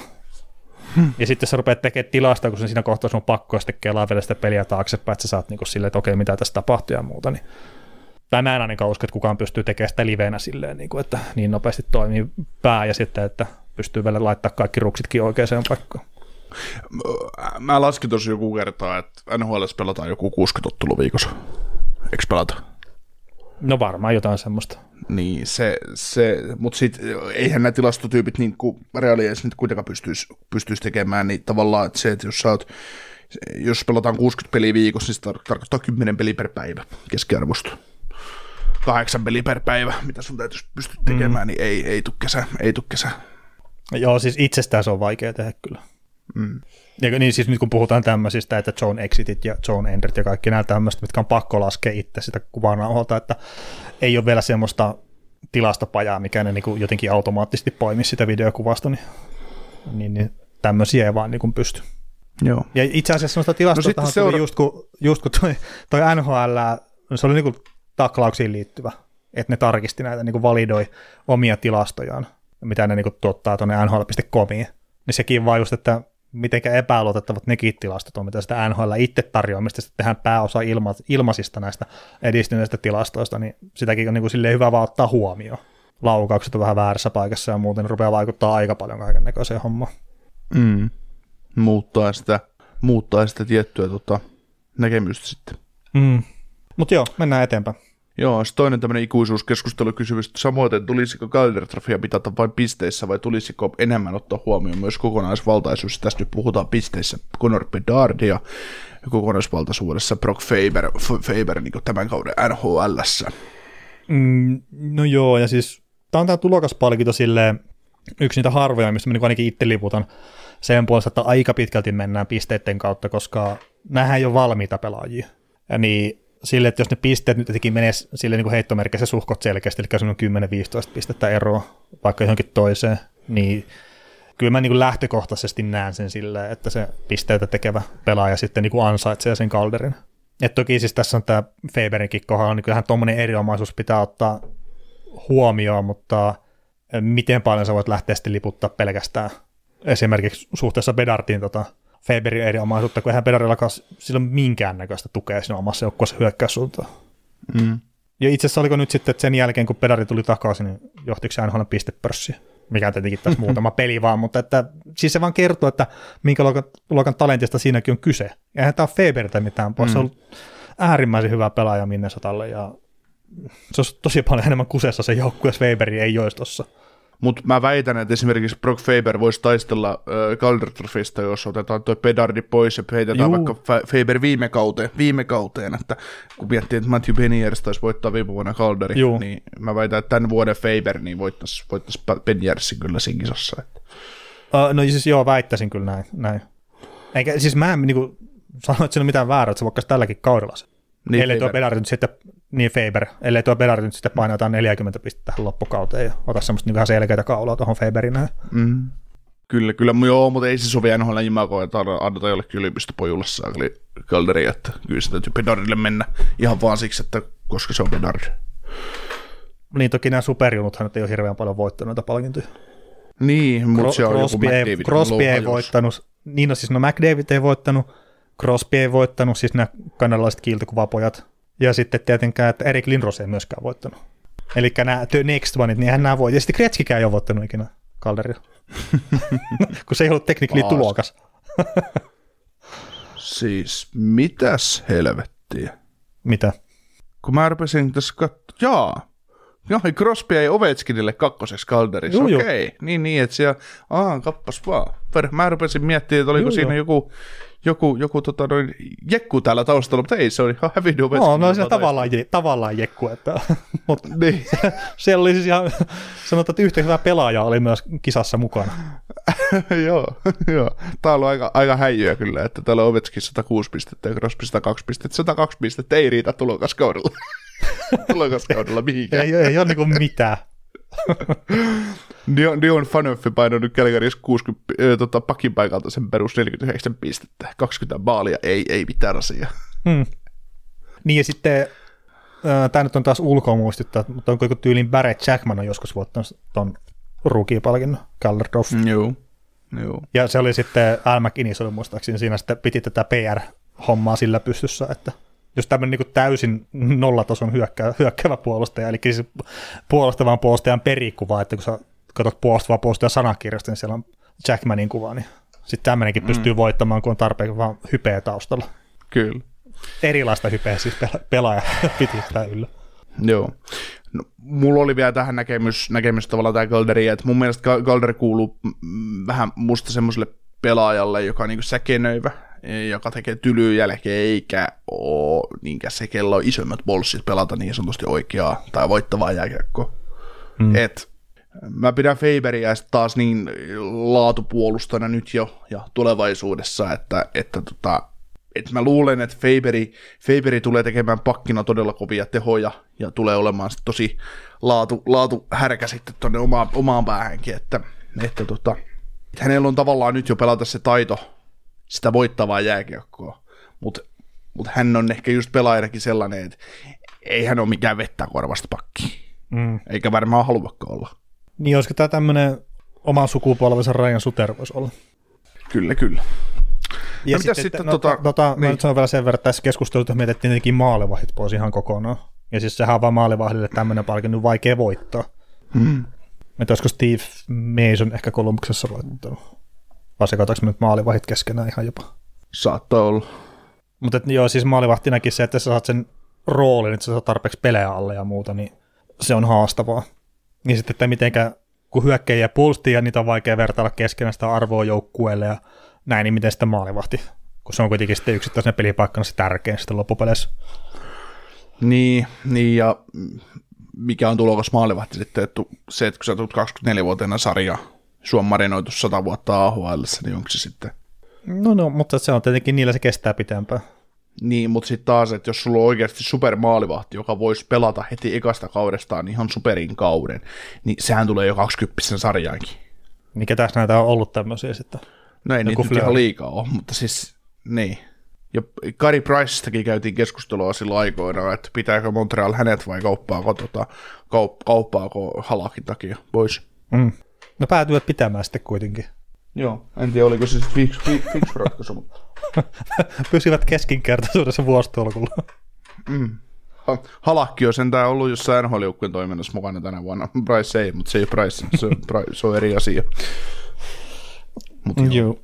Tota noin, sitten taas maailman hienoin kysymys. Hardkisan top 5. No, mulle sille siis mitä merkitystä. Niin, no mä vaan nyt heittelin tosta niinku ihan kattelematta mitään sen kun nämä Kutservit, McKinnonit, Kinhughesit, Aston Matthewsit ja sitten Pasternakin, että että kyllä mä veikkasin, että tuosta viisikosta niin kaksi ainakin tulee olla siellä top vitosessa. Mm. Ja tässä nyt ei ole McDavidia mukana ollenkaan. Joo, ei, ei ihan pilipoli poika. Mä luulen, että se voittaa piste tuli... kuitenkin Joo, kyllä se siihen pelata saa. Kymmenen pistettä taitaa olla ero tällä hetkellä. Joo, joo, mutta se oli kuin viisi peliä vähemmän pelattu niin kuin Kutserovilla. Toki sillä nyt joku peli väliinkin, mutta kuitenkin. Kyllä, kyllä. Sitten oli ihan mielenkiintoinen kysymys, että onko Artemi Ponarin palkka, palkkakattoajan paras UFA-sainaus? Ja sitten kun mä rupesin tätäkin miettimään, sillä että hetkonen, UFA-sainaus, niin. että ei, ei, niitä nyt sitten niinku ihan hirveästi tuu niitä laatulohia niin sanotusti tarjolle. Tai tulee omalla tavalla, mutta ei, ei Panarinin kaltaista supertähteä, ei harvoin tulee. Harvoin tulee. Niin tota, kyllä tätä saa hetken aikaa tässä pyöritellä ainakin omasta takaa. Ja sä, sä, nyt kun sä muistat, sä muistat ton 2000-luvun alueen osalta paremmin, niin sulta, Paremmin kuin tämän kauden. niin, sulta, sulta tuli ihan hyviä, hyviä, hyviä tota, nimiä esiin, mutta mut mä nyt aloitan tämän keskustelun sillä, sillä, että jos mä nyt mietin ufasainauksia, eli pelaaja, joka tulee, sopimus päättyy ja menet vapaille markkinoille, vaihdat seuraa kesällä mm. ilman, että siellä on mitään tradeja välissä. Niin mä nyt mietin, että Dallasissa on esimerkiksi Pavel Skedusein on mun mielestä ihan hyviä poimintoja, tuommoisilla niin sanotusti pienellä rahalla, ja sitten ottaa vastaan, no Claude Giroux on mun mielestä ihan ok sainaus, John Tavares oli a- a- a- aika kova sainaus silloin aikanaan tietysti, nyt, nyt on vähän sitten jo taso alkaa pikkuhiljaa laskea, mutta se oli Toronton sitä nousukauden, nousukautta aatellen niin tärkeä kiinnitys niin kuin henkisesti. Sitten mm. Alexander Pietrangelo, saakelin kova ufasainaus Vegasiin, ja sitten on no, Cup tuli siinä. Sekä nyt, niin, niin Piet, Pietrolle juu Stanley Cup, mutta sitten sitten vielä tota, noin Hamilton Devilsin, niin ei sekään nyt ihan huono. Ja sitten jos mietitään nyt sitten loppuviimein niin Sergei Bobrovski 7 kertaa 10 Panthersiin, niin ei sekään nyt ihan huono juttu ole. Että, Niin. et, et, mutta sitten jos miettii sitä asiaa nyt sitten näin, niin se Panarin nyt aika korkealle nousee, mutta sitten sit kun mennään sinne 1800-luvulle, niin sä muistat nousulta paremmin, niin kerro, kerro siitä. niin, ei vaan Bobroksista on vaan pakko heittää, että, että ei ole nyt jos ainakaan reiluun vuoteen näkynyt, että pitäisi ostaa ulos se pelaaja tuosta sopimuksesta. Joo, mä muistan siitä yksi eräs NHL-toimittaja, suomalainen NHL-toimittaja, tai mä tiedän mikä toimittaja hän on, mutta kuitenkin niin NHLstä jotenkin perillä oleva ihminen kertoo puoli vuotta, kun se oli se sopimus ollut voimassa, että taidetaan ensi kesänä ostaa toi Bobrovski ulos, että, että tota, on, niin, on niin huono kiinnitys, niin on se sitten kuitenkin kääntynyt, kääntynyt ihan hyväksi. Ja mä muistan mm. sellaiset keskustelut, kun mä oon taistellut ereiden ihmisten kanssa Twitterissä ää, asioista, en edes muista, mutta siitä Chris Trigger Bobrovski asetelmasta, että pitäisikö Driegeri pitää ja pistää Bobrovski kiertoon, niin missä on Driegeri tällä hetkellä ja missä on Bobrovski, että, että tota, sillä on syynsä, minkä takia nämä tyypit saa rahaa, mutta eipä siitä nyt sitten. Joo, mutta että sä nyt viittasit tosiaan tonne, kun tässä on palkkakatto aikakauden paras ufasainaus ja sitten sinne kun peruuttaa sinne ihan palkkakatto ajan ihan alkuun, niin jostain syystä itse muistaa niitä aikoja paremmin kuin nyt tätä ihan niin kuin lähimenneisyyttä. Niin mulle tuli ihan ensimmäisenä mieleen Scott Niedermayer ja sitten Geno Chara. Että näähän teki molemmat ufana siinä, se taisi se eka kesä, kun tuo palkkakatto tuli voimaan, niin teki noin sopimuksensa ja molemmat toi Stanley Cupin kuitenkin sitten noihin organisaatioihin ja ihan hyvää kiekkoa pelas muutenkin, niin, niin, niin kyllä mä niinku sille heittäisin vielä ehkä Panarini eelle. Sitten Mark Savardikin muistaakseni Ufana sopparisen Bostonin aikanaan. Heritän tämmöinen yllätysjuttu kuin Mark Giordano, se teki Ufana sopimuksensa tuonne Calgaryin aikana ja pelasi ihan hemmetin pitkä uran siellä. Siihenkin jos miettii tämmöistä niin ihan puhtaasti, että mitä se on tuonut organisaatiolle, niin Panarinkin saisi vielä pari ihan hyvää kautta pelaa, että se niin pääsee Jordanon tasolle. Ja sitten yksi tämmöinen hyvin tärkeä pelaaja, mistä me ollaan jo puhuttu täl, tässä jaksossa, niin Chicago Blackhawks ja Marian Hossa. Niin mä en tiedä, pystyykö Panarin pelaa semmoista, semmoista uraa tuossa Reinsissä, kun se pelaa jatkosopimukseen, että se menisi niin kuin Hossan ohi. Mm. Ja ihan kun mietitään siis puhtaasti arvoa sille organisaatiolle, ei pelkästään pisteitä. Niin siis tuossa on varmasti muitakin, mutta nämä on tämmöisiä niin supertähtitason pelaajia ollut siellä omana aikanaan, mitä nyt heittelee tässä. Ja sitten nämä, tässä on kuitenkin, no Giordano luku ottamatta kaikki on, hetki, mitä, mä en muista, se Savarin kanssa menee tuo Stanley Cup-homma, mutta tuossa on kuitenkin Stanley Cup-voittajia jonkun verran. Mm. Ja Savarin Mutta kohdalla mua tota harmittaa, että miten se ura loppuu aikana. Joo, mutta Mark Giordanokin niin tavallaan jo ufasainaus, mutta siis hän teki niin kuin ensimmäisen sopimuksen NHL. Ää, no joo, joo, siis niin nyt on- Että, No mä, tää on palkkakatto aikakausi ufa, niin tää nyt ei ollut ehkä ihan Niin, semmoinen, mitä niin. haettiin, eli supertähti, mikä vaihtaa seuraa tyyppinen, miten mä niinku olettaisin tämän, mutta että mm, periaatteessa mentiin niinku säännöstön sisälle. kyllä. Kyllä, kyllä. Minkä takia muuten Niedermayeri päätyi vapaille markkinoille? Eikö Devils siis nähnyt sille käyttöönä? No en mä nyt ihan, ihan niinku muista suoraan, että, että kyllä mä nyt uskon, että Davissikin olisi ollut käyttöä sille, mutta että minkä takia se nyt ei sitten Davisia halunnut jäädä, niin että oliko se nyt sitten sen kummempaa syytä, kun se halusi sitten Rob Niedermayerin kanssa mennä voittamaan Stanley Cupin Anaheimiin. Että tämmöisen mä muistan joskus lukenut, että hän halusi voittaa veljensä kanssa Stanley Cupia, ja se sitten oli mahdollista vaan Anaheimissa. Mutta siis tämä ei välttämättä ole se voit- oikea syy. Voittiko Niedermayer neljästä lihapiuralla? No mitä, tuli, Devilsissä ja sitten se Anaheimissa voitettu. Oliko Niin se voitti ne kaikki. Oli, oli, ne oli niissä kaikissa kolmessa mukana Devilsissä. Kyllä mä haluaisin sanoa jo tälleen tarkastamatta, että se olisi kaikissa mukana. Kun sekin on pelannut kuitenkin jostain sitten 90-luvun alusta asti tyyliä. Mm. Kyllä, kyllä. Joo, mutta tämä taas kuvastaa sitä, että, että tota Ufin, uh, Ufiin ei saa rakastua, mutta eipä sieltä myöskään sellaista pelaajaa tuu vapaille markkinoille mistään joukkueesta, että semmoista absoluuttista supertähteä, että kyllä ne yleensä kiinnitetään. Ja pelaajakaupassa ne sitten siirtyy, jos, jos on siirtyäkseen. Mm. Et sen, sen takia se heinäkuun ensimmäinen ei ole välttämättä se päivä, milloin sä, sä sähläät siellä markkinoilla. Että. Äh, niin, niin. Virheitä siellä niin kuin varmaan pääsääntöisesti enemmän tehdään kuin sitten niitä hyviä, hyviä sainauksia. Etenkin kun pistetään Tai mennä- paljon rahaa pelaajaan kiinni. Joo, ja mennään niin kuin haippiin kiinni niin sanotusti, Mm. mm. eikä, eikä niinkään siihen, että se ei ole, se ei ole järjenvarasta toimintaa, mutta NHL on siis rauhoituttu todella paljon, että jos pelaajia, pelaajasopimisten suhteen, tosi maltillisia soppareita tehdään nykyään, tietysti palkkakaton tiukkuus on se yksi, yksi, yksi asia kanssa, mikä rauhoittaa noita, mutta, mutta siis semmoisia, että ei nyt ihan niin kuin disaster-sopimuksia nyt ei, ei nähdä enää Joo, ja se oli se yksi vuosi, joku 2017 vai oliko jopa aikaisemminkin, mutta että kun sain nämä Okpousat ja Lusitsit ja kumppanit, sain näitä niin järjettömiä sopimuksia. Ja nyt mä saatan taas mm. niin kuin laittaa eri ufakausia niin kuin näitä pelaajia sitten samaan limppuun, mutta että siinä oli se yksi, yksi ufa, ufa kesä, kun siellä tuli tosi paljon huonoja sopimuksia, niin sitten yksikään tainnut ikääntyä hyvin. Mm. Mites tota noin, no sitten täältä tuli kysymys tota, osoitettuna meille tai nyt kysymyksen asettajan myös vähän niin kuin meikäläiselle, että, että tota, kun olen ilmeisesti perillä nopeustreenaamisesta joten, jotenkin, niin voiko joidenkin suomalaisten, esim. Kakkolainen, Ristolainen, jatkuvat loukkaantumista, luistelu, selkeä kangistuminen johtua rautalla vääränlaisista harjoitusmetodeista vuosien saatossa. Mystisesti saman kesätreeniryhmän kaverit ovat jatkuvasti rikkiä toisi, tosiaan luistelu ei ainakaan vuosien saatossa parantunut. Päinvastoin heikentynyt melko selvästikin. Myös Rantasen luistelussa on ollut vastaavanlaisia merkkejä, mutta muut ominaisuudet sitten taas maailmanluokkaa niin paikkaa tätä heikkoutta niin sanotusti.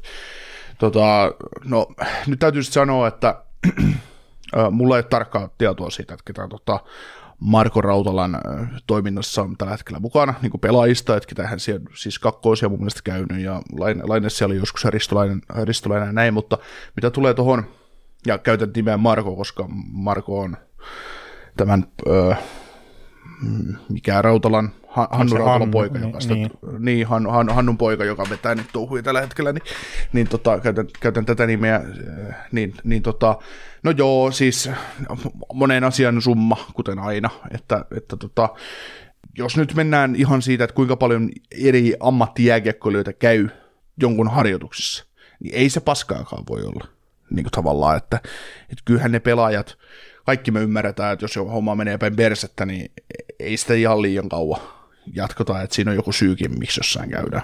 Mm.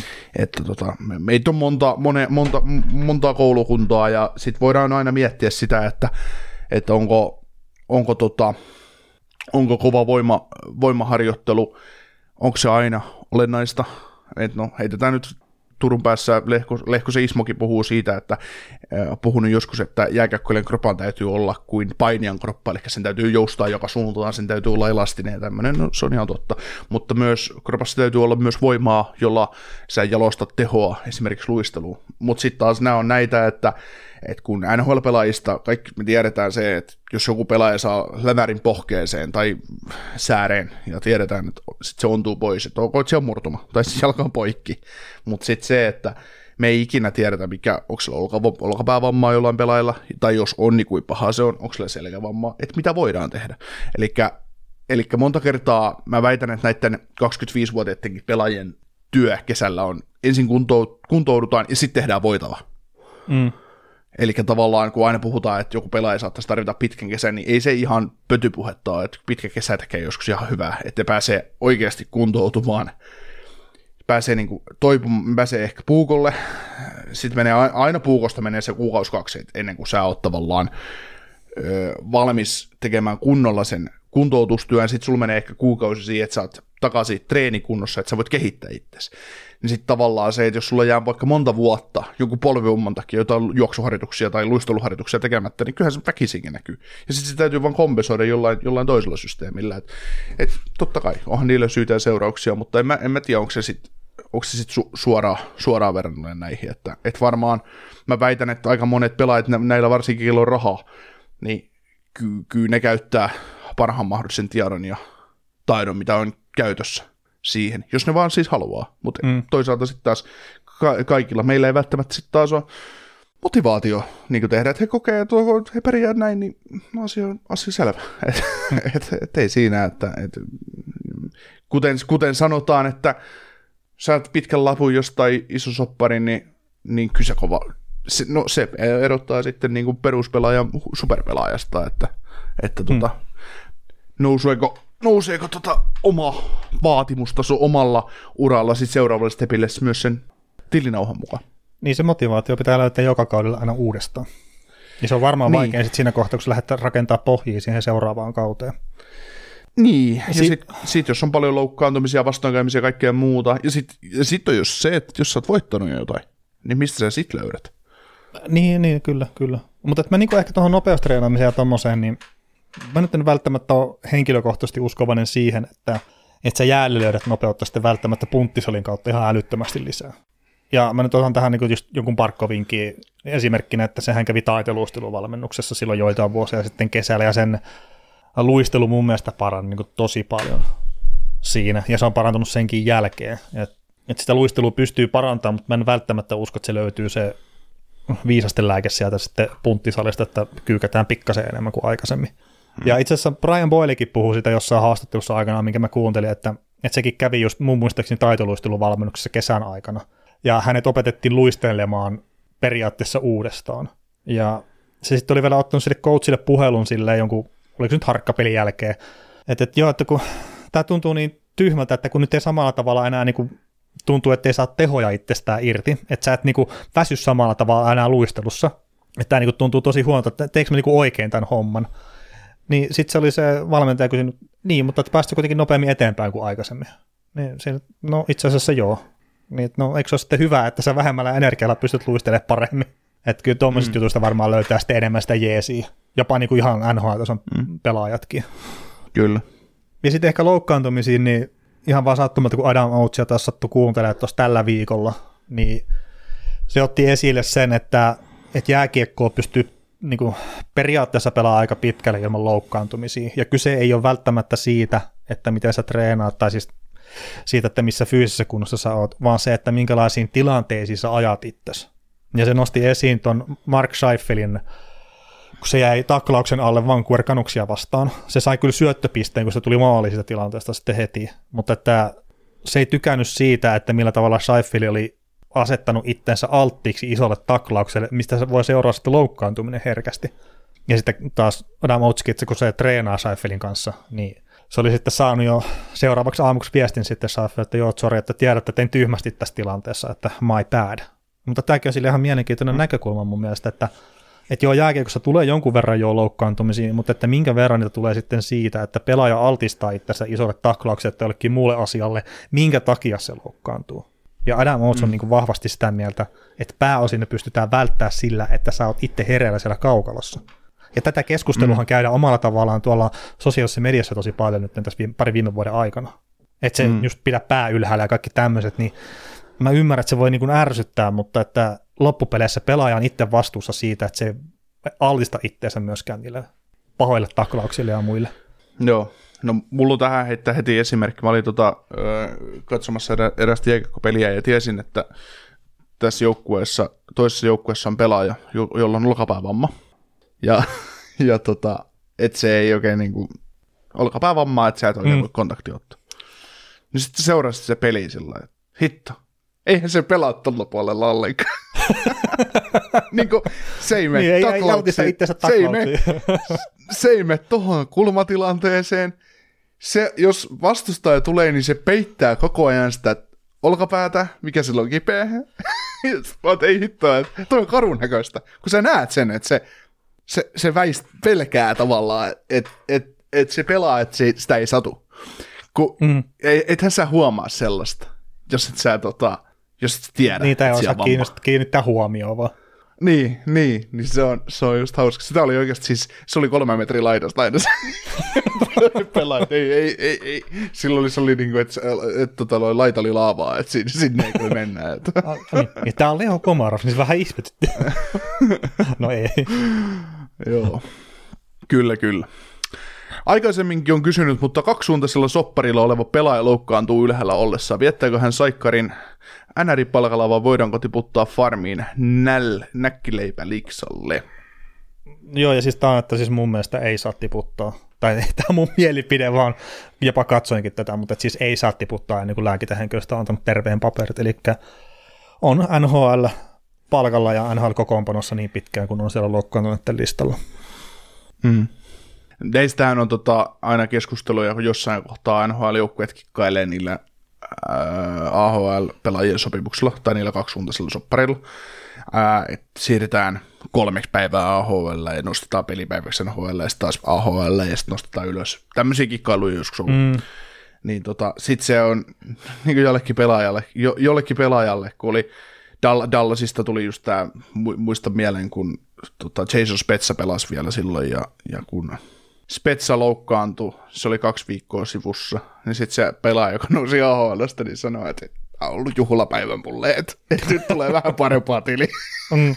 tiliä. Hän saa kahdessa viikossa nyt NHL sen palkan, mikä Spetsa saa päivässä, kun se makaa kotona, kotona N- paskana. niin. Että, että, tota, että mikä ero sille sitten on, että kun ne on monesti ne kaksisuutaiset sopimukset. Tässäkin ihmiset vielä sekoittaa monta kertaa sen, että tehdään kaksisuuntainen soppari, niin sehän on just se, että ei siinä ole muuta kuin se palkka. Että, mm. että jos sä oot yksisuuntainen soppari ja sä teet vaikka 900 tonnia ja yksisuuntainen vuoden soppari, niin sä saat se 900 tonnia AHL ja NHL, ihan sama missä Kyllä. sä pelaat. Mutta jos sä teet kaksisuuntaisen soppari, niin se on monta kertaa niin, että se on vaikka NHL 850 tonnia kausi ja sitten se on 300 tonnia AHL, niin onhan siinä sitten jo merkittävä ero päiväpalkassa, että et, jos sä pelaat vaikka kaksi viikkoa putkeen NHL, sit sä oot kaksi kuukautta AHL, niin sä maksat saakeli sillä kahden viikon NHL-stintillä taas parin kuukauden vuokra. Et, Niin. Niin, ja sitten just taas tästä Weber-vapaudella niin, ja tämmöisellä, niin sille taas mitään merkitystä, että onko se yksi vai kaksisuuntainen se soppari. Että ne menee sitten mu- muiden säännöstöjen mukaan. Kyllä. Mutta mennään viimeiseen osioon. Ja siirtojuttuja nyt, ja miten, no Kralundia, tradea vai fadeia, niin, niin, niin tästähän me puhuttiin silloin kuukausi takaperin muistaakseni, mutta että vaikea nähdä välttämättä nyt sitä Kralundin kauppaamista, kun se on sitä sopimusta vielä jäljellä, ja sitten haluaako Sarksi ottaa niitä palkanpidätyksiä enää, enää tuonne, tai käyttää sitä viimeistä paikkaa, oliko se näin nyt sitten? Joo, Burnsista siellä maksetaan. Carsonista siellä oli. Joo, joo, että tota, tällä hetkellä terveistä pelaajista Kralundhan on paras pistemies että hieno, hieno kausi takana toistaiseksi 42 peli 31 pistettä, että ei siinä, ja mä vähän pyörittelen niin, että kyllähän Kralundi olisi moneenkin joukkueeseen varmaan hyvä, hyvä vahvistus tuonne Middle Sixiin, että, mutta tota, ei viiden miljoonan palkalla, että et kahden ja puolen minimissään ja, ja siis tota, tai maksimissaan ja sitten tota, kyllä se melkein täytyisi kierrättää jonkun toisen joukkueen kautta, että se saisi se 1, 1 2, 5 mm. olisi se palkka. palkka. Sitten siihen itse joukkueeseen mä nyt nostan tähän sen, sen Ed- Edmontonin ja Vancouverin ja Avalanchen oikeastaan kaikki tämmöiset lännen, lännen kovat joukkueet ja on idässäkin joukkueita ihan reilusti joku Toronto kelpaisi ihan varmasti tuommoinen mm. hyvin, hyvin liikkuva alivoima, alivoiman tappaja, joka pystyy tekemään maali, jos saa paikan. Että, että, tota, Mitenköhän muuten, siis silleen, että, että kun sitä palkanpidätystä saa ottaa kaksi joukkuetta, niin mitenköhän todennäköisesti semmoinen skenaario, että, että Sarksi saa, niin kuin, että siinä on vaikka kolme joukkueen kauppa, mutta että Sarksi pistää, no sanotaan nyt vaikka Chicagoon Kralundin ilman palkanpidätystä, ja se sieltä siirtyy Chicagosta sitten palkanpidätyksen kanssa eteenpäin. niin kai, sillä voi tehdä.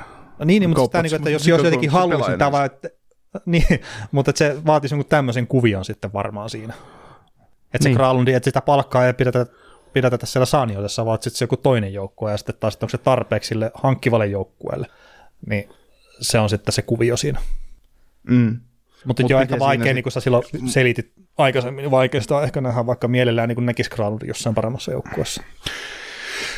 Joo, ja siis siellä on San Josessa tällä hetkellä sellaisia pelaajia vuoden mittaan, tai niin kuin kesällä ufaksi kääntyviä pelaajia, kene, kenestä voi saada vielä niin kuin palkanpidätyksen, pystyy käyttämään tällä hetkellä fiksummin, niin Mm. tota, mikä lähtee sitten taas kesällä pois, eli sä voit kaupata sen nyt ja saat kakkoskerroksen varausvuoden tai ykköskerroksen varausvuoden, ja sitten sä voit kaupata ensi kesänä sitten, tai kesällä koko Granlundin palkan, taikka sitten deadlinella, deadlinella vasta Granlundin eteenpäin, ja sä saat uudestaan varausvuoroa, että, että sitten ensi kauden jälkeen tippuu se Burnsin, Burnsin sopimus pois sieltä pidätetyistä, niin sitten sit sinne jää vaan Carlsonia, että, että tota, Mm.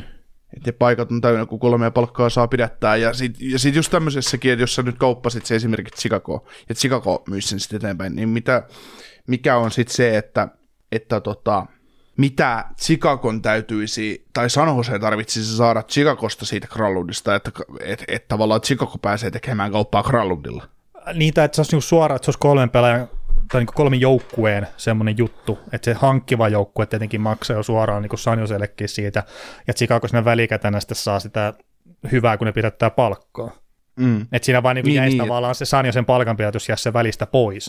Että se olisi niin sillä Joo. tavalla, mitä niin on tehty aikaisemminkin niitä, niitä kauppoja, Joo. että on, on, se sitten kolmas kerros, kakkoskerros, mitä tahansa, mitä sitten menisikään sinne San Joseen ja sitten Chicago nettoo sitä sen kolmoskerroksen, neloskerroksen sitä palkanpidätyksestä ja Mm. näin. Wow, why not? Miele- mielenkiintoista olisi nähdä, mutta sitten taas tämmöisissäkin pela- pelaajissa, just kun on kaksi vuotta soppari jäljellä tai vielä ensi kausi, niin on äärettömän vaikea löytää, löytää kauppakumppania, että sä kaksi vuotta pidättelet jonkun palkkaa. Että. Tai niin, ja se nostaa sitä arvoa sitten tietenkin taas, että jos sä pidätät 5 mm. miljoonaa palkkaa siinä, niin sitten se rupeaa olemaan ykköskerroksen arvoinen melkein. Että. Juu. Haluaisi kukaan maksaa ja siis... siis- ykköskierrosta ja Skralundista, niin sitten taas tullaan siihen. Joo, mutta siis kyllä mä väitän, että jos joku nyt, Granlundi lähtee kyllä tälläkin trade deadlineilla, jos sit joku first rounderia rupeaa makselee, että kyllä ne, kyllä ne sit voi pidättää varmaan palkkaa, mutta, mutta, tota, mutta en mä, vaikea nähdä kuitenkaan. Mutta et mikä se Granlundi, että onko Granlundi semmoinen pelaaja, Tanner Zenot-tyyppinen pelaaja, että sä haluat maksaa siitä niin kuin ison Nehän on kuin että kaksi marjaa siinä, että Sen, niin, molemmat semmoisia vähän fyysisiä kavereita. kyllä. No, Joo. Mutta tota, noin, kuka on tämän vuoden siirtorajan Patrick Kane? No varmaan Patrick Kane itse, mutta niin, mi- miten sä niin kuin, ajattelet tämän kysymyksen? Kerta siis, no, mä, semmoinen mä, y- niin kuin, yliha, yliha, No siis yli, ylihypätetty super, niin, niin joo. Joo. Kun mä tuota Elias Lindholmia, että sehän nyt meni jo tossa, mutta että Patrick Kenikin, menikö, menikö sekin pikkasen etupeltoon tuonne Rangersiin siinä, että, että, että voisiko se olla, olla semmoinen, mutta ja startti ei välttämättä ollut ihan paras mahdollinen tuolla Vancouverissa Lindholmilla, vaikka teki kiekkaan pelin maali. joo. Joo. Olisiko Stammeri jännä, sitten semmoinen, että se, jo- jos se myytäisi, niin se floppaisi siellä uudessa joukkueessa? Jos me nyt voidaan sanoa, Niin, että mä- Patrick Kane floppasi täysin tuolla Rangersissa. Niin, en mä tiedä, haetaanko sitä floppaamista sitten taas sillä asialla, mutta siis se, että joku, joku haipattu pelaaja, mutta ei, ei oikein ole sellaisia pelaajia. Mm. No, olisiko siellä sitten Kälkärihan näitä pakkeja myymässä, niin voisiko Noah Hanifin sitten olla ehkä semmoinen, että sitä, Tän, mitä, mitä Noah Hanifin heilauttaa yhtään mihinkä suuntaan niin kuin NHL-fanien mielessä, että on hyvä se py- ah, niin puolustaa. se ei ole tarpeeksi ei- seksikäs nimi. No ei, no. Ky- kysy Averakea NHL-seuraajalta, kuka on Noah Hanifin. No joo, no se, se, ei se on ihan mitään. totta, mutta Ei sano hei, mitään. pakko nostaa tästä esille, kun tuossa on näiden erillisten harrastusten kautta näitä NHL siirtotakaria seurannut ihan tiivistikin jo vuosien verran, niin silloin aikana, kun Paul Kaustat meni Nashville Predatorsiin, niin mä muistan vaan sieltä, niin kun oli tämmöinen keskustelu, että kun sitähän maksettiin myös ykköskerroksen varaus silloin aikana, ja saattoi olla jotakin muutakin, mitä siinä meni, mutta että siinä keskustelussa aikana, että nyt on Nashville niin kova keskikaista, että nyt ne on niin Stanley Cup contenders, tai niin sikki jopa sinne, että kun Kaustat meni sinne, ja sitten on vaan niinku Paul Kaustan, että joo, on tällä jälkipäin kun miettii, niin ei mikään sateentekijä kuitenkaan ehkä ollut. tai ole, pitä, pitäisi olla. Ää, joo, siis mä muistan itsekin ton keskustelun kyllä, koska sehän oli siis, Siis se Totta, pelasi hyvää totta, kautta totta. silloin. Missä hitto, pelasiko se Buffalossa? Buffalossa ja, ja tota, Ja siis kolmosketjun Tiedätkö sä- sentterinä niin kuin hyvä kaveri ja siis tällä mutta että niin, ei, ei sen pitäisi 2012, 2012 trade deadlineilla, trade deadlineilla vuorolla helmikuun 27. päivä Coastaan ja neljännen kierroksen varausvuoroon menivät Nashville. Tiedätkö, vai vaihdassa ykköskierroksen varausvuoro? Tiedätkö tiedätkö kuka, ku, kenet, kenet Predator- Predatoros varastolla? Kuka oli ton niinku se juttu tuossa Kostaanin treidissä? ei mitään haju. Ne varastolla neloskierroksen pikille Juuso Sarokseen. se kääntynyt ihan ok niille. Joo, älä, älä, älä dissa, älä dissa Kostaania. Mä, hei. sori, sori, sori, mä näen nähnyt sitä kuvio siinä. joo, joo, ne on napannut sillä mm. tota, Juuso Itse asiassa- Saroksen, itse- joo, ja, ja siitä arva, arva, arvasko nyt Buffalo nappasi tällä ykköskärjeksen varausvuorolla. Hitto kun Tää yhtään osa... tää, on- tää on 2000, Ei, ei. se on 2012 ykköskierroksen varaus. Tää on kova pelimies, juman kautta. Tehnyt niin Kirkeässä kova ura kuin NHLssä. Ei, Mark Jankowski. No niin. Et siinä on se ihan veteen piirretty raja, että se ykkösmaalivahti, franchise maalivahti vai, vai Mark Jankowski. No, no joo, No ei Nashville on nähnyt tämän etupeltoa, että kyllä se neloskerroksen saros tulee sieltä. Joo, kyllä. Vuorolla 99. no niin. Mutta Nashvillehän on muutenkin ollut siirto takareilla ihan tehnyt semmoisia hyviä peliliikkeitä, että nehän aikanaan muun muassa vaihtoehto Martin Eratin sitten Philip Forsbergin. Mm. Mutta sekin on ihan kaivettiin putkeen esiin. tälleen. Tää kaivettiin nyt esiin tämän tota, homma, tää era, eratti Forsberg. Mut joo, tota noin, eihän Red Deadlineilla niin syvyttähän siellä hankitaan yleensä, että, että mm. tota, ja sehän on niitä viimeisiä palasia tavallaan, ja, ja nyt kun mä en, mun ei taas pelitä, pelitä tota, niin kuin oma pää tässä, niin mä rupesin miettimään, että ketä siellä silloin sit oli kärkisenttereinä, että Nashvillessä silloin Olisiko jotain että- Jason Arnottia ja tämmöistä. ei kai. No se on joskus pelannut Nashvillessä. No on varma. On siellä joskus pelannut tosiaan Weberkin, että David Lekvand, se Jordan- on ollut Jo- ihan varma. Joo, ei kun tosiaan lähinnä, lähinnä mietin, kun niiden, niiden paras pistemies on ollut, no se on Weber David Lekvard itse asiassa, molemmat ollut tuolla kaudella. Mike Fisher, Martin Erat. Ai niin, Fisherikin pelasi silloin siellä. Joo. Siis ootas 11-12 kausi. Joo, tää on oltava se, koska silloin ne voitti 48 peliä, ne meni playereihin. Joo, niin silloin Martti Erat oli paras pistemies, David Lekvard 53 pistettä, kakkonen Mike Fisher, sitten toi, mites, mites tää tuli, tää Paul Kostar pelasi 14 peliä kuitenkin runkosarjaa ja neljä syöttöpistettä, ihan hyvin meni. Mm. Niin siis Coastat hankittiin pudotuspelejä varten, mutta et sitten Eratti myytiin, kun joutui menossa pudotuspeleihin tietenkin. Että. Juu, juu, juu, juu, juu. Joo, Kyllä, kyllä. kyllä. No mutta tälleen Memorialille päästiin, kun puhuttiin, että kuka on tämä siirtorajan Patrick Kane. Joo, Joo. Joo ei, ei, ei tapahdu meillä onneksi koskaan. Ei, ei. mistä Mikään toi. Tota noin, sit maalivahtikeskustelu on aina mielenkiintoista ja päästiin just Juuso Saroksesta tuosta hyvin näihin, että Su- Juuso Saros myydään vai myydä, tai miksi ei myytäisi, kuka maalivahti liikkuu ennen deadlinea mihin, mikäköhän on ison huippumaalivahdesta maksettu vastineen, mitä uskotte Markströmistä, Saroksesta, Gibsonista YMS voi saada tällä hetkellä, niin mun on suora vastaus nyt kaikkeen tähän, että kukaan ei liikahda, että tota, mä oon itse psy- psyykkaillut tässä niin monta vuotta, ja sitten veli on sanonut mulle kiltisti, että ymmärrän nyt, Niko, että trade deadline ei tapahdu mitään merkittävää maalivahtikauppa maasta, okei, mä ymmärrän, ja no, se Korpisalo nyt kaupattiin viime vuonna, mutta se nyt ei ollut, ollut semmoinen, mitä nämä kaverit nyt on, mutta Niin, niin, niin, ja se hinta ei ollut kuitenkaan mikään älytön loppupeleissä. Mutta itse asiassa Korpesta todettiin maksaa ihan ok, mutta että siis se, kun puhutaan ykköskierroksista ja näistä, niin eihän niitä. mut siinä meni Gavrikov samassa kaupassa. Ah, niin jo, totta, totta, se oli se. Mutta se, mikä mulle nyt tuli noista mieleen huippumaalivaiheesta ja mitkä isolla koholla siirtynyt toiseen seuraan, niin Buffalo Sabres myi aikanaan tuon Ryan Millerin sitten St. Louis Bluesiin. Ja, ja, ja tässä oli, että Miller ja Steve Ott meni sitten St. Louis Bluesiin ja Buffalo sai Jaroslav Halakki ja Chris Stewart ja William Carrieria ja 2015 ykköskierroksen varausvuoro ja 2016 kolmoskierroksen varausvuoro, niin kyllä mä niinku silleen heittäisin, että tämä on varmaan aika lailla isoimpia hintoja, mitä niinku yksittäisessä maalivaiheesta suoraan maksettu, vaikka tuossa on Steve Ottikin mukana. Ja tämä oli semmoinen on pettymys, oli toi, miten Miller pelasi plussissa, ja sen jälkeen niin tuntuu, että noin GM on ollut vähän varovaisempia maksaa maalivaiheesta mitään. Joo, koska toi on nyt taas sitä aikaa, kun vuonna 2011, 2012, 2013, vielä 14 niin Miller oli NHL parhaita maalivahteja ehdottomasti. Juu, juu. Et se, et se Milleristä ei ollut sitten nostamaan sitä St. Louisia seuraavalle tasolle, ja, ja se oli taas niinku, just puhutaan näistä, että no Miller oli kyllä varmaan selvä vahvistus halakkiin, mutta sitten se, että ei se, ei se muuttanut sitä kokonaisjuttua sitten siinä merkittävästi, mikä on maalivahdeille kyllä kuitenkin tosi vaikeaa, että, että sä, se on aina, aina se, mä muistan Bostonissa on puhuttu, että kun Tuukka Rask pitäisi nyt vaihtaa, kun se ei riitä sillä, että no kenet sä sinne tuot sitten, että kuka riittäisi. Tänäkin Et... vuonna vielä puhutaan siitä, että pitäisi vaihtaa. Mm. No ei. Vaikka, Mutta- joukkue, vaikka kaveri edes pelaa joukkueessa. niin, mutta, niin, mut, niin, mut, niin, se, mut, kävi se yhden päivän päällä treeneissä, niin hirveät jutut tuli siitäkin. joo, tuleeko piste, löydäänkö Sveinman farmiin saa, No niin. saadaan raski maalille. Mutta siis Tota, tota, se joo. vielä noihin maalivahteihin, jos niin menee, niin ykkösmaalivaiheen hankkiminen siirtotakarajalle, niin ehkä siitäkin näkökulmasta saattaa olla vähän hankalaa, että kun mä en ihmettelisi, että tuolla maalivahtien ympärillä tehtiin jopa vähän pelitapoja sitten.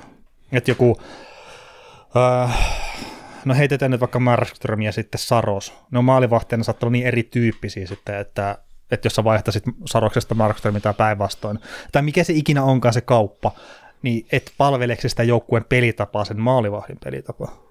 Et huippumaalivahti on huippumaalivahti ihan joka paikassa, mutta että ehkä mä niinku itse näkisin, että se olisi helpompi tehdä kesällä, kun sit sä pääset katsoa, että tämä maalivahti pelaa vähän tällä tavalla, meidän pitää puolustaa tällä tavalla, että me sitten niinku, että se maalivahin heikkoudet ei tavallaan tule esiin.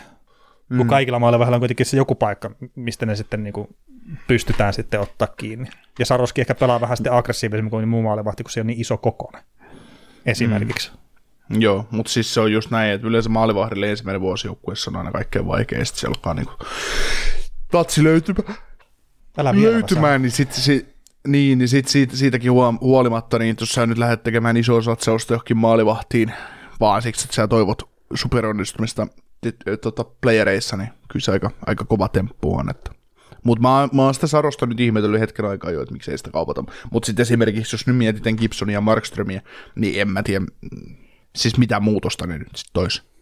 Nitkään playoff, playoff mm. running kenellekään. Et, et, et molemmat maalivahdit, ne on hyviä maalivahteja, ja ei siinä, niin kuin siis hyviä ykkösmaalivahteja NHL, en, mä, en mä sitä sano, mutta siis se, että et, et mikä joukkue, kun sanotaan nyt sitä Edmonton, niin me tarvitaan parempi maalivahti Edmonton, niin no mitä vika siis Stuart Skinnerissä nyt ihan oikeasti on? Mitä Markström tekee siellä yhtään sen paremmin tekisi, mitä Skinneri? Niin entäs sitten, jos se sulas playoffissa? Niin. Sitten sä oot kiinni siinä maalivahissa ja siellä on koko kaupunki sitä vastaan sitten suoraan, kun seuraava kausi alkaa. Mm, mm, kyllä. Vaihtaisitteko, jos olisitte Ren- Tota- Rangersin GM? Vaihtaisitteko, jos olisitte Rangersin GM, niin Kaapo Kakon Trevor Sekrasin, tai jos olisitte Daxin GM? No tota noin, mä sanon ihan suoraan, että, että tota, jos, jos tota, öö, jos olisin, olisin Daxin GM, niin täytyisi siinä sit Panarin ja Fox varmaan saada kyljessä kakosta, että Chikras lähtisi toiseen suuntaan. Että, että tota, Että Secrets on niin korkea vaihtoarvo. no ei, mutta siis vähän, vähän, vähän nyt ehkä kärjistetään tätä asiaa, Niin, niin, koska niin, ei, ei, ei, ei, ei, nämä ole mitenkään peittää menevät pelaajat, että, että, tota, että tota, kyllä puhutaan niin eri, eri tason tyypeistä, että et, et, ei ole, ei, ei. No varmaan Rangersin gm joo, mutta siis, mutta Ducksin GM sanoisi ei. Mm. Siis mä en tiedä, mä saattaisin ehkäpä vaihtaa kaapakokon päivitse Sekrasin, jos mä olisin Daxin GM. Oho, oho, oot sä No, mutta siis ei mä, ihan silloin viimeksi kun me nauhoiteltiin muistaakseni, niin haukuin Tsekrasia, tai ihmettelin sen tulevaisuutta tuossa organisaatiossa. Ja kyllä, mm. kun mä niin sitten kuitenkin myös näen, että Kaapo Kakossa on lunastamatonta potentiaalia tosi paljon. Joo, Jopa sinne hyökkäyssuuntaan. Niin. Kaapo Kakosta voi tulla 60 pisteen mies, Sigrist voi tulla 100 pisteen mies. Sigras on rikkonut se 60 pisteen raja, raja jo kaksi kertaa. Et sillä tavalla, että mitä sä nyt haluat sitten. Niin. Ja molemmat pelaa samanmittaisella mailalla. Mm. Joo, mitään mutta tota, mm, tota, jos mietitään sitä Kaapo, Kaapo Kakkoa ja, ja tota noin tulevaisuutta, niin, niin Rangersissa saattaa tulla tiensä päähän nyt kesällä, mutta, tota, mutta tota, sitten oli kysymys, että mihin ne näkisitte Kaapo Kakko päätyvän. Ja miksi, niin tota, mihin hintaan Rangers olisi valmis kauppaamaan kuitenkin isolla potentiaalilla olevan kakon, vai onko?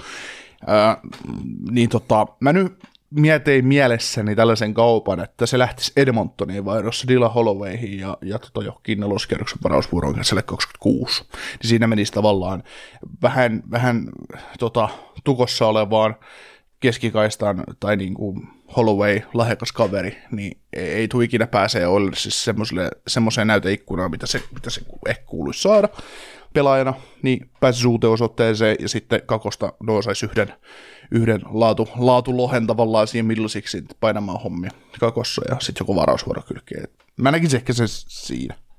Niin, että Holloway pääsee Edmontonin tukossa olevasta hyökkäyksestä Rangersin tukossa olevaan hyökkäykseen. niin, tai, ähm, mä väitän, että se Oilersin top 6 on niin paljon kovempi, mitä toi, toi Rangersin, että, että tota, sillä voisi olla ehkä enemmän tilaa tuossa Rangersissa. Mm. Ja Rangersissa ei kuitenkaan ole, ole niin säkenöivää tähteä sitten taas, mitä on kaksi kappaletta tuolla. Että pääsisi ehkä paremmin, paremmin näyttäen, näyttäen puolia. Joo, mä itse niin olisin sitä mieltä, että Kaapo Kokon kanssa, että vielä, vielä ottaisi rauhallisesti, rauhallisesti, että niin lähtisi vielä myymään minnekään, mutta toki mä ymmärrän sen, että on varattu korkealla ja ei ole oikein odotukset täyttynyt ja näin, että saattavat sitten pistää nyt vielä eteenpäin, kun sillä on jotain kauppa-arvoa.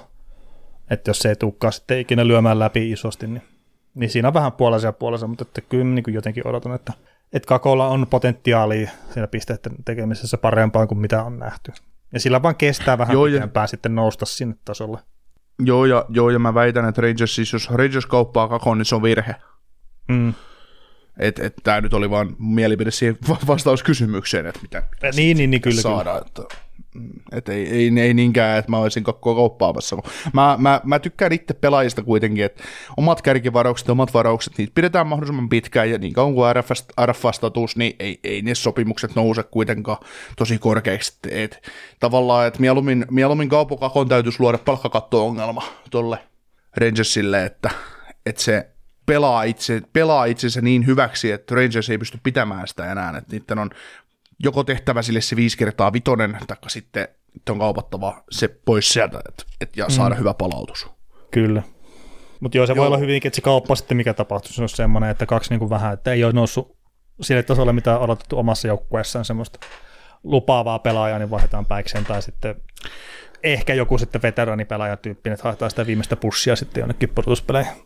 Niin, eli Jack Hughes ja Kaapo Kakkonen väittää, että Niin, totta. totta. Kumpikin pelaajat vähän, vähän hake, hakenut omaa paikkaansa tässä sarjassa. Niin. Joo. Tota, Trade Deadline lähenee, heittäkääpä vaikka kuusi pelaajaa, joiden uskotte liikkuvan ennen siirtoraajaa ja kaksi sellaista, jotka ei, todennäköistä, jotka ei ole todennäköistä kauppatavaraa, mutta joiden tradeja toivottu syystä tai toisesta. Niin tota, mä nyt heitän semmoiset kuusi todennäköistä, mitkä nyt päästäni keksin tuohon, niin Chris Tanev, Noah Hanifin, Adam Henrik, Dominic Kubalik, Anthony Duclair ja Tyson Berry. No sitten tavallaan niin tämmöiseen toivomuslistaan, niin nämä nyt on huuissa tietysti mukana koko ajan, niin Boone Jenner ja Jacob Chikrin, koska Boone Jenner on mun mielestä, no se olisi esimerkiksi Colorado on tosi hyvä parin vuoden optio, ja se olisi aika mm. monen muun joukkueeseen hyvä parin vuoden optio kolmosentteriksi, kakkosentteriksi, ja Coloradossa menisi siis kakkosentterinäkin, ei olisi mitään ongelmaa, koska ei ole mitään tulo, tulosvastuuta. Kaikki pisteet, niin. mitä sä saisit siltä, niin olisi plussaa, ja se on pystynyt tekemään hyvin Kolumbuksessakin. Ei siinä. Joo, joo, ei siis se, Jacob Chikrin, se on hyvä. Joo, Jacob Chikrin sitten taas lefti, leftin bakki, niin Öö, tota, Chikrini on vähän nyt sellainen pelaaja, että, mi, että mikä se on, koska äh, hirveä haippi, mutta on, onko se jäänyt vähän viileksi? Mutta mut kuitenkin, niin onko sitten että haluaako Ottava pitäytyä hänessä, pitäytyä hänessä vai onko hänessä semmoinen vaihtoehto, että hänet kannattaa kaupata. Ja sitten tota, no, sitten tämmöinen isompi nimi, mistä, mitkä, mikä ei ole huhuissa, mutta Cam Fowler, ei, ei mun mielestä puhuta ihan liikaa, mutta se voisi olla semmoinen, tota, jonka kaupan johonkin menestyvän jengiin voisi toivoa, ja sitten semmoinen menestyvä jengi, niin Florida Panthers. Siinä olisi aika hyvä ykköspari meidän playereihin, kun Fowler ja Ekblad pariksi, niin hmm. saisi Florida pelata ihan rauhassa.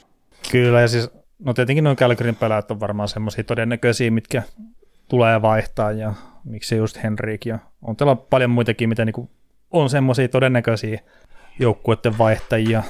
Toi Boone Jenner, niin siitähän tuli vähän semmoista puhetta, että, että osittain miksi Kekäläinen siirrettiin nytten sivuun, niin sit oli se, että se ei kerkeä siirtotakareella kauppaa sitä Jenneriä pois, kun organisaatio ei halua luopua siitä.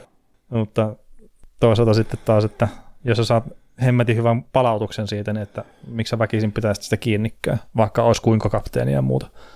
Mutta tota, toi Fowler on kyllä silleen niin kuin mielenkiintoinen haku, että mä itse allekirjoitan sen, että se olisi kiva nähdä jossain paremmassa joukkueessa kerta.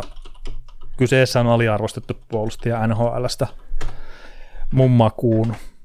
Jos mä nostan tuohon, että mikä mä niinku toivoisin, että kaupataan, niin mä otan Kolumbuksesta on Ervis Merslikinsin, että en niinkään sen takia, että välttämättä haluaisin nähdä sitä toisessa joukkueessa, mutta että siitä on ollut jonkun verran semmoista huuasteen juttua, että Merslikin on osittain se syy, että minkä takia tuolla joukkueen pukukopissa saattaa olla vähän semmoista nihkeät tunnelmat välillä.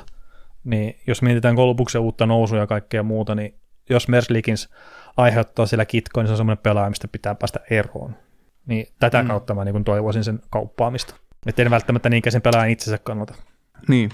No, kerropa ne joukkueet, mihin sä pystyt rajaamaan tuollaisen maalivahdin keskellä kautta. No ei niitä välttämättä ole, ja siis se, mm. sehän siinä on, onkin se ongelma, että sillä on sopimusta jonkun verran jäljellä, ja sillä on ihan hyvin hintaa ja kaikkea muuta, niin että, että heitä jonnekin Chicagoon, missä se on mahdollisimman paha ollut, niin se olisi varmaan se, se ainoa, mutta joudut maksaa sitä sitten aika paljon, että päästä eroon kaverista. Joo. Ja sehän on pelannut hyvin Kyllä. tällä kaudella, jos niin puhtaasti peliesityksiä katsoo. Joo. Ainakin kyllä, viime kauteen verrattuna tosi hyvin. Joo. Kyllä, kyllä. Sitten tota Flamesin kysymys, että pistääkö Greg Conroy uh, Flamesin kokonaan uusiksi vai onko riituuli tuuli parempi? Ainakin Lindholmin kauppaminen on parantanut peliä edelleen mahdollisuuksia päästä playereihin. No mulla on tähän yksinkertainen vastaus, että Flames of Flames, ota niistä nyt selvää sitten. Että, että. Niin, no ainakin pelillisesti no sille, että ne pelaa viisi peliä hyviä ja viisi peliä huonosti, että ne nyt menee siinä omassa mm. jojossaan koko ajan.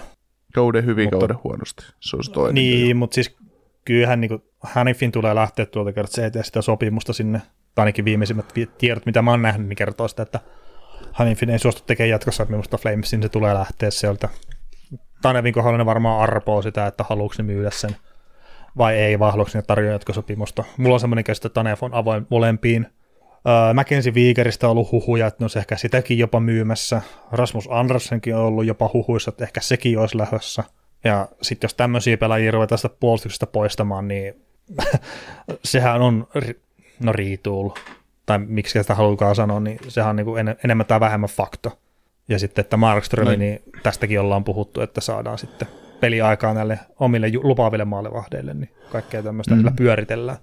Mm. Mutta ei siis siinä vaiheessa, jos tota, Craig Conroy rupeaa pistää Andersonia ja Vigaria ulos tuosta jengistä samaan aikaan, kun se Huberdeolla ja Kaderilla on järkyttävät sopparit, niin sillä vaiheessa lähtee kyllä Conroy, Conroy samassa Äh, joo, joo, mutta että Conroy ei ole niitä sopimuksia sinne kadrille. Ei ole, ei ole, ei ole, ei, ei ole antanut, mutta siis se just, että, että tota, tässä on mahis tehdä nyt retoolia just tällä, että kauppaat Mangia Baaneen, kauppaat Sharankovit. No ei Sharankovitsia välttämättä tarvitse kaupata mihinkään, mutta siis kauppaat Hanifin. Tuo sitä vastinevossa on nyt hyvä, kun se on palannut kauden ok. Joo, joo, joo, joo, mutta siis just se, että, että tota, mutta et sä, et sä, kun ne on kuitenkin Andersson ja Viigarikin, ne on nyt ne on sopimuksissa, ne on runkopelaajia näin, ja, ja tota, yrität, no esimerkiksi Anderssonin sitä on pari vuotta jäljellä, ja Huberdeota on iso, isommin, niin, niin siinä on mahdollisuus sitten kuitenkin, kuitenkin vielä niin kuin tavallaan koota. Et enem, enemmän, en mä lähtisi noita backpackeja tuolta se, semmoisia siirtää, että sit jos löytyisi joku pelaajakauppa, jossa sä saat Huberdön esimerkiksi 3,5 miljoonan pi- palkanpidätyksellä eteenpäin, että joku, joku joukkue ottaisi seitsemän vuotta ja seitsemän miljoonaa tuota Huberdötä, niin sitten se voisi olla ihan hyvä, hyvä, hyvä, hyvä siirto, mutta mutta, mutta se, se auttaisi tuota joukkuetta oikeasti, mutta se, että sä kauppaat tuolta nyt tuommoisia matalalla palkalla pelaavia viikareita ja Anderssonia pois, niin et sä et olla samalla rahalla saa saman verttistä kaveria sisään. Että. Ei, ei, ei, ja siis nämä vaan, että Flamesin ympärillä pyörii huhuja tosi paljon. Joo, joo, joo, joo. Ja sitten, että etenkin jos se Andersson tuosta lähtee, niin en mä tiedä. No niin, Viikari saattaa olla parempi pakki kokonaisuutena, mutta että kyllä ne on vaan sitten semmoisia, että jos niitä ru- ruvetaan tuosta siirtelemään sivuun, ihan sama mikä se palautus on, niin ei tuo mm. Flames ole ihan heti tulossa takaisin sitten. Ei. Ja siinä vaiheessa nostaa Nasem Kadrikin käden pystyyn, että mäkin voisin kyllä lähteä sitten. Että ei, no, no movement clause taitaa poistaa välittömästi. Että, A, niin, joo, että ei, mitä mä täällä pyörin. Sitten tota, viimeisiä Niin, paina piste per peli, piste per peli, sadan, sadan pisteen hyökkäjä saakeli. Pääsee pelimiesten kirjoihin ennen Mitch Marneria. niin kolmen. niin. Sekin olisi kova. tota, noin, Ihan pakko muuten katsoa, mikä se Marnerin pistemäärä on. Sillä on 70 pistettä 55 peli. Oh, kyllä sillä on mahdollisuudet sinne pelipeltin kirjoihin. Kyllä. Taas Öö, ysi- viimeinen kysymys tähän, joo. Viimeinen kysymys tähän, tähän jaksoon, joka on kestänyt sen tiukat 45 minuuttia taas, niin tota, Tampa jäähylle vai vielä playoffeihin? Et Stamkos trade rentalina ja ensi vuonna takaisin uusi yritys. On niin pirusti hyviä joukkueita, että kannattaisiko ja myydä, että saa franchise sen kestää vielä. No tota, mä oon heittänyt tämmöisen pallon ilmoille, että tota, Stammer ja Hedman ulos tällä deadlinella isot palautukset sitten vapaata takaisin, että Hedman toki puuttuisi vielä ensi kauden, mutta kokoonpanosta, mutta tota Stammerin kohdalla näin, että jos, jos tulisi sukellus, sukellus nyt, ja Tampa, sähän on psyykannut Tampan ulos playereista jo ennen Vasilevskin, Vasilevskinkin loukkaantumista, mikä oli silloin syksyllä, niin, niin, niin mitäs, mitäs mieltä sä oot?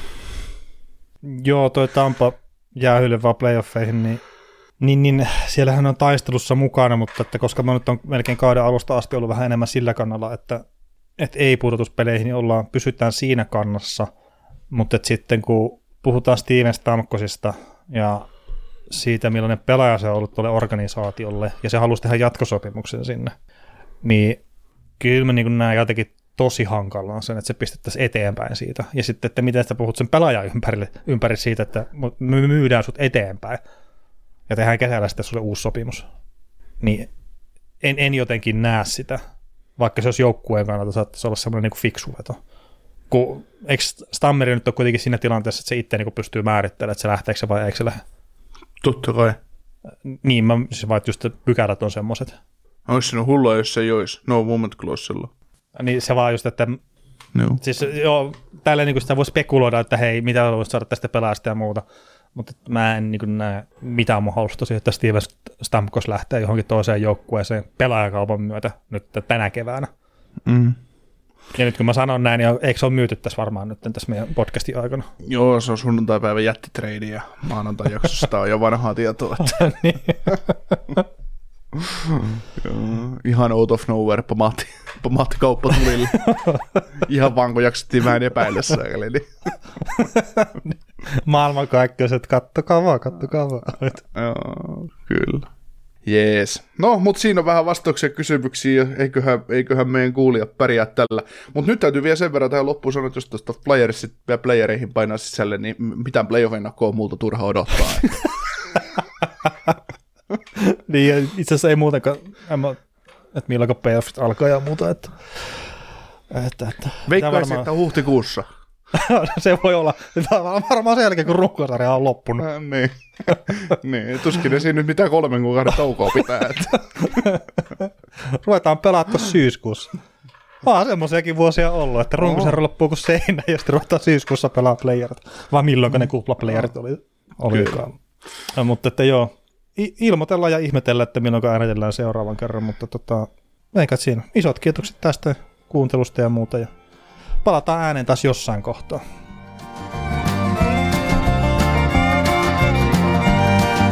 Kuuntelit näköjään sitten ihan loppuun asti. Veli ja Niko kiittää. Ensi kerralla jatketaan. Kaukosella edellä podcast. Ja nyt on tullut aika päivän huonolle neuvolle. Kysy tarotkorteilta, mikä korko sinun kannattaisi valita. Oi, kappas, aurinkokortti. Voit unohtaa kaikki korot. Keskity vain sisäiseen matkaasi. Huonojen neuvojen maailmassa Smarta on puolellasi. Vertaa ja löydä paras korko itsellesi osoitteessa smarta.fi. Tiedäthän sen tunteen, kun luottokorttimaksuja, osamaksueriä ja pieniä lainoja on kerääntynyt eri paikoista – Kysy tarjousta lainojen yhdistämiseksi Resurssbankista. Yksi laina on helpompi hallita ja taloutesi pysyy paremmin tasapainossa. Yhdistä lainasi ja nauti talouden tasapainosta. Resurssbank.fi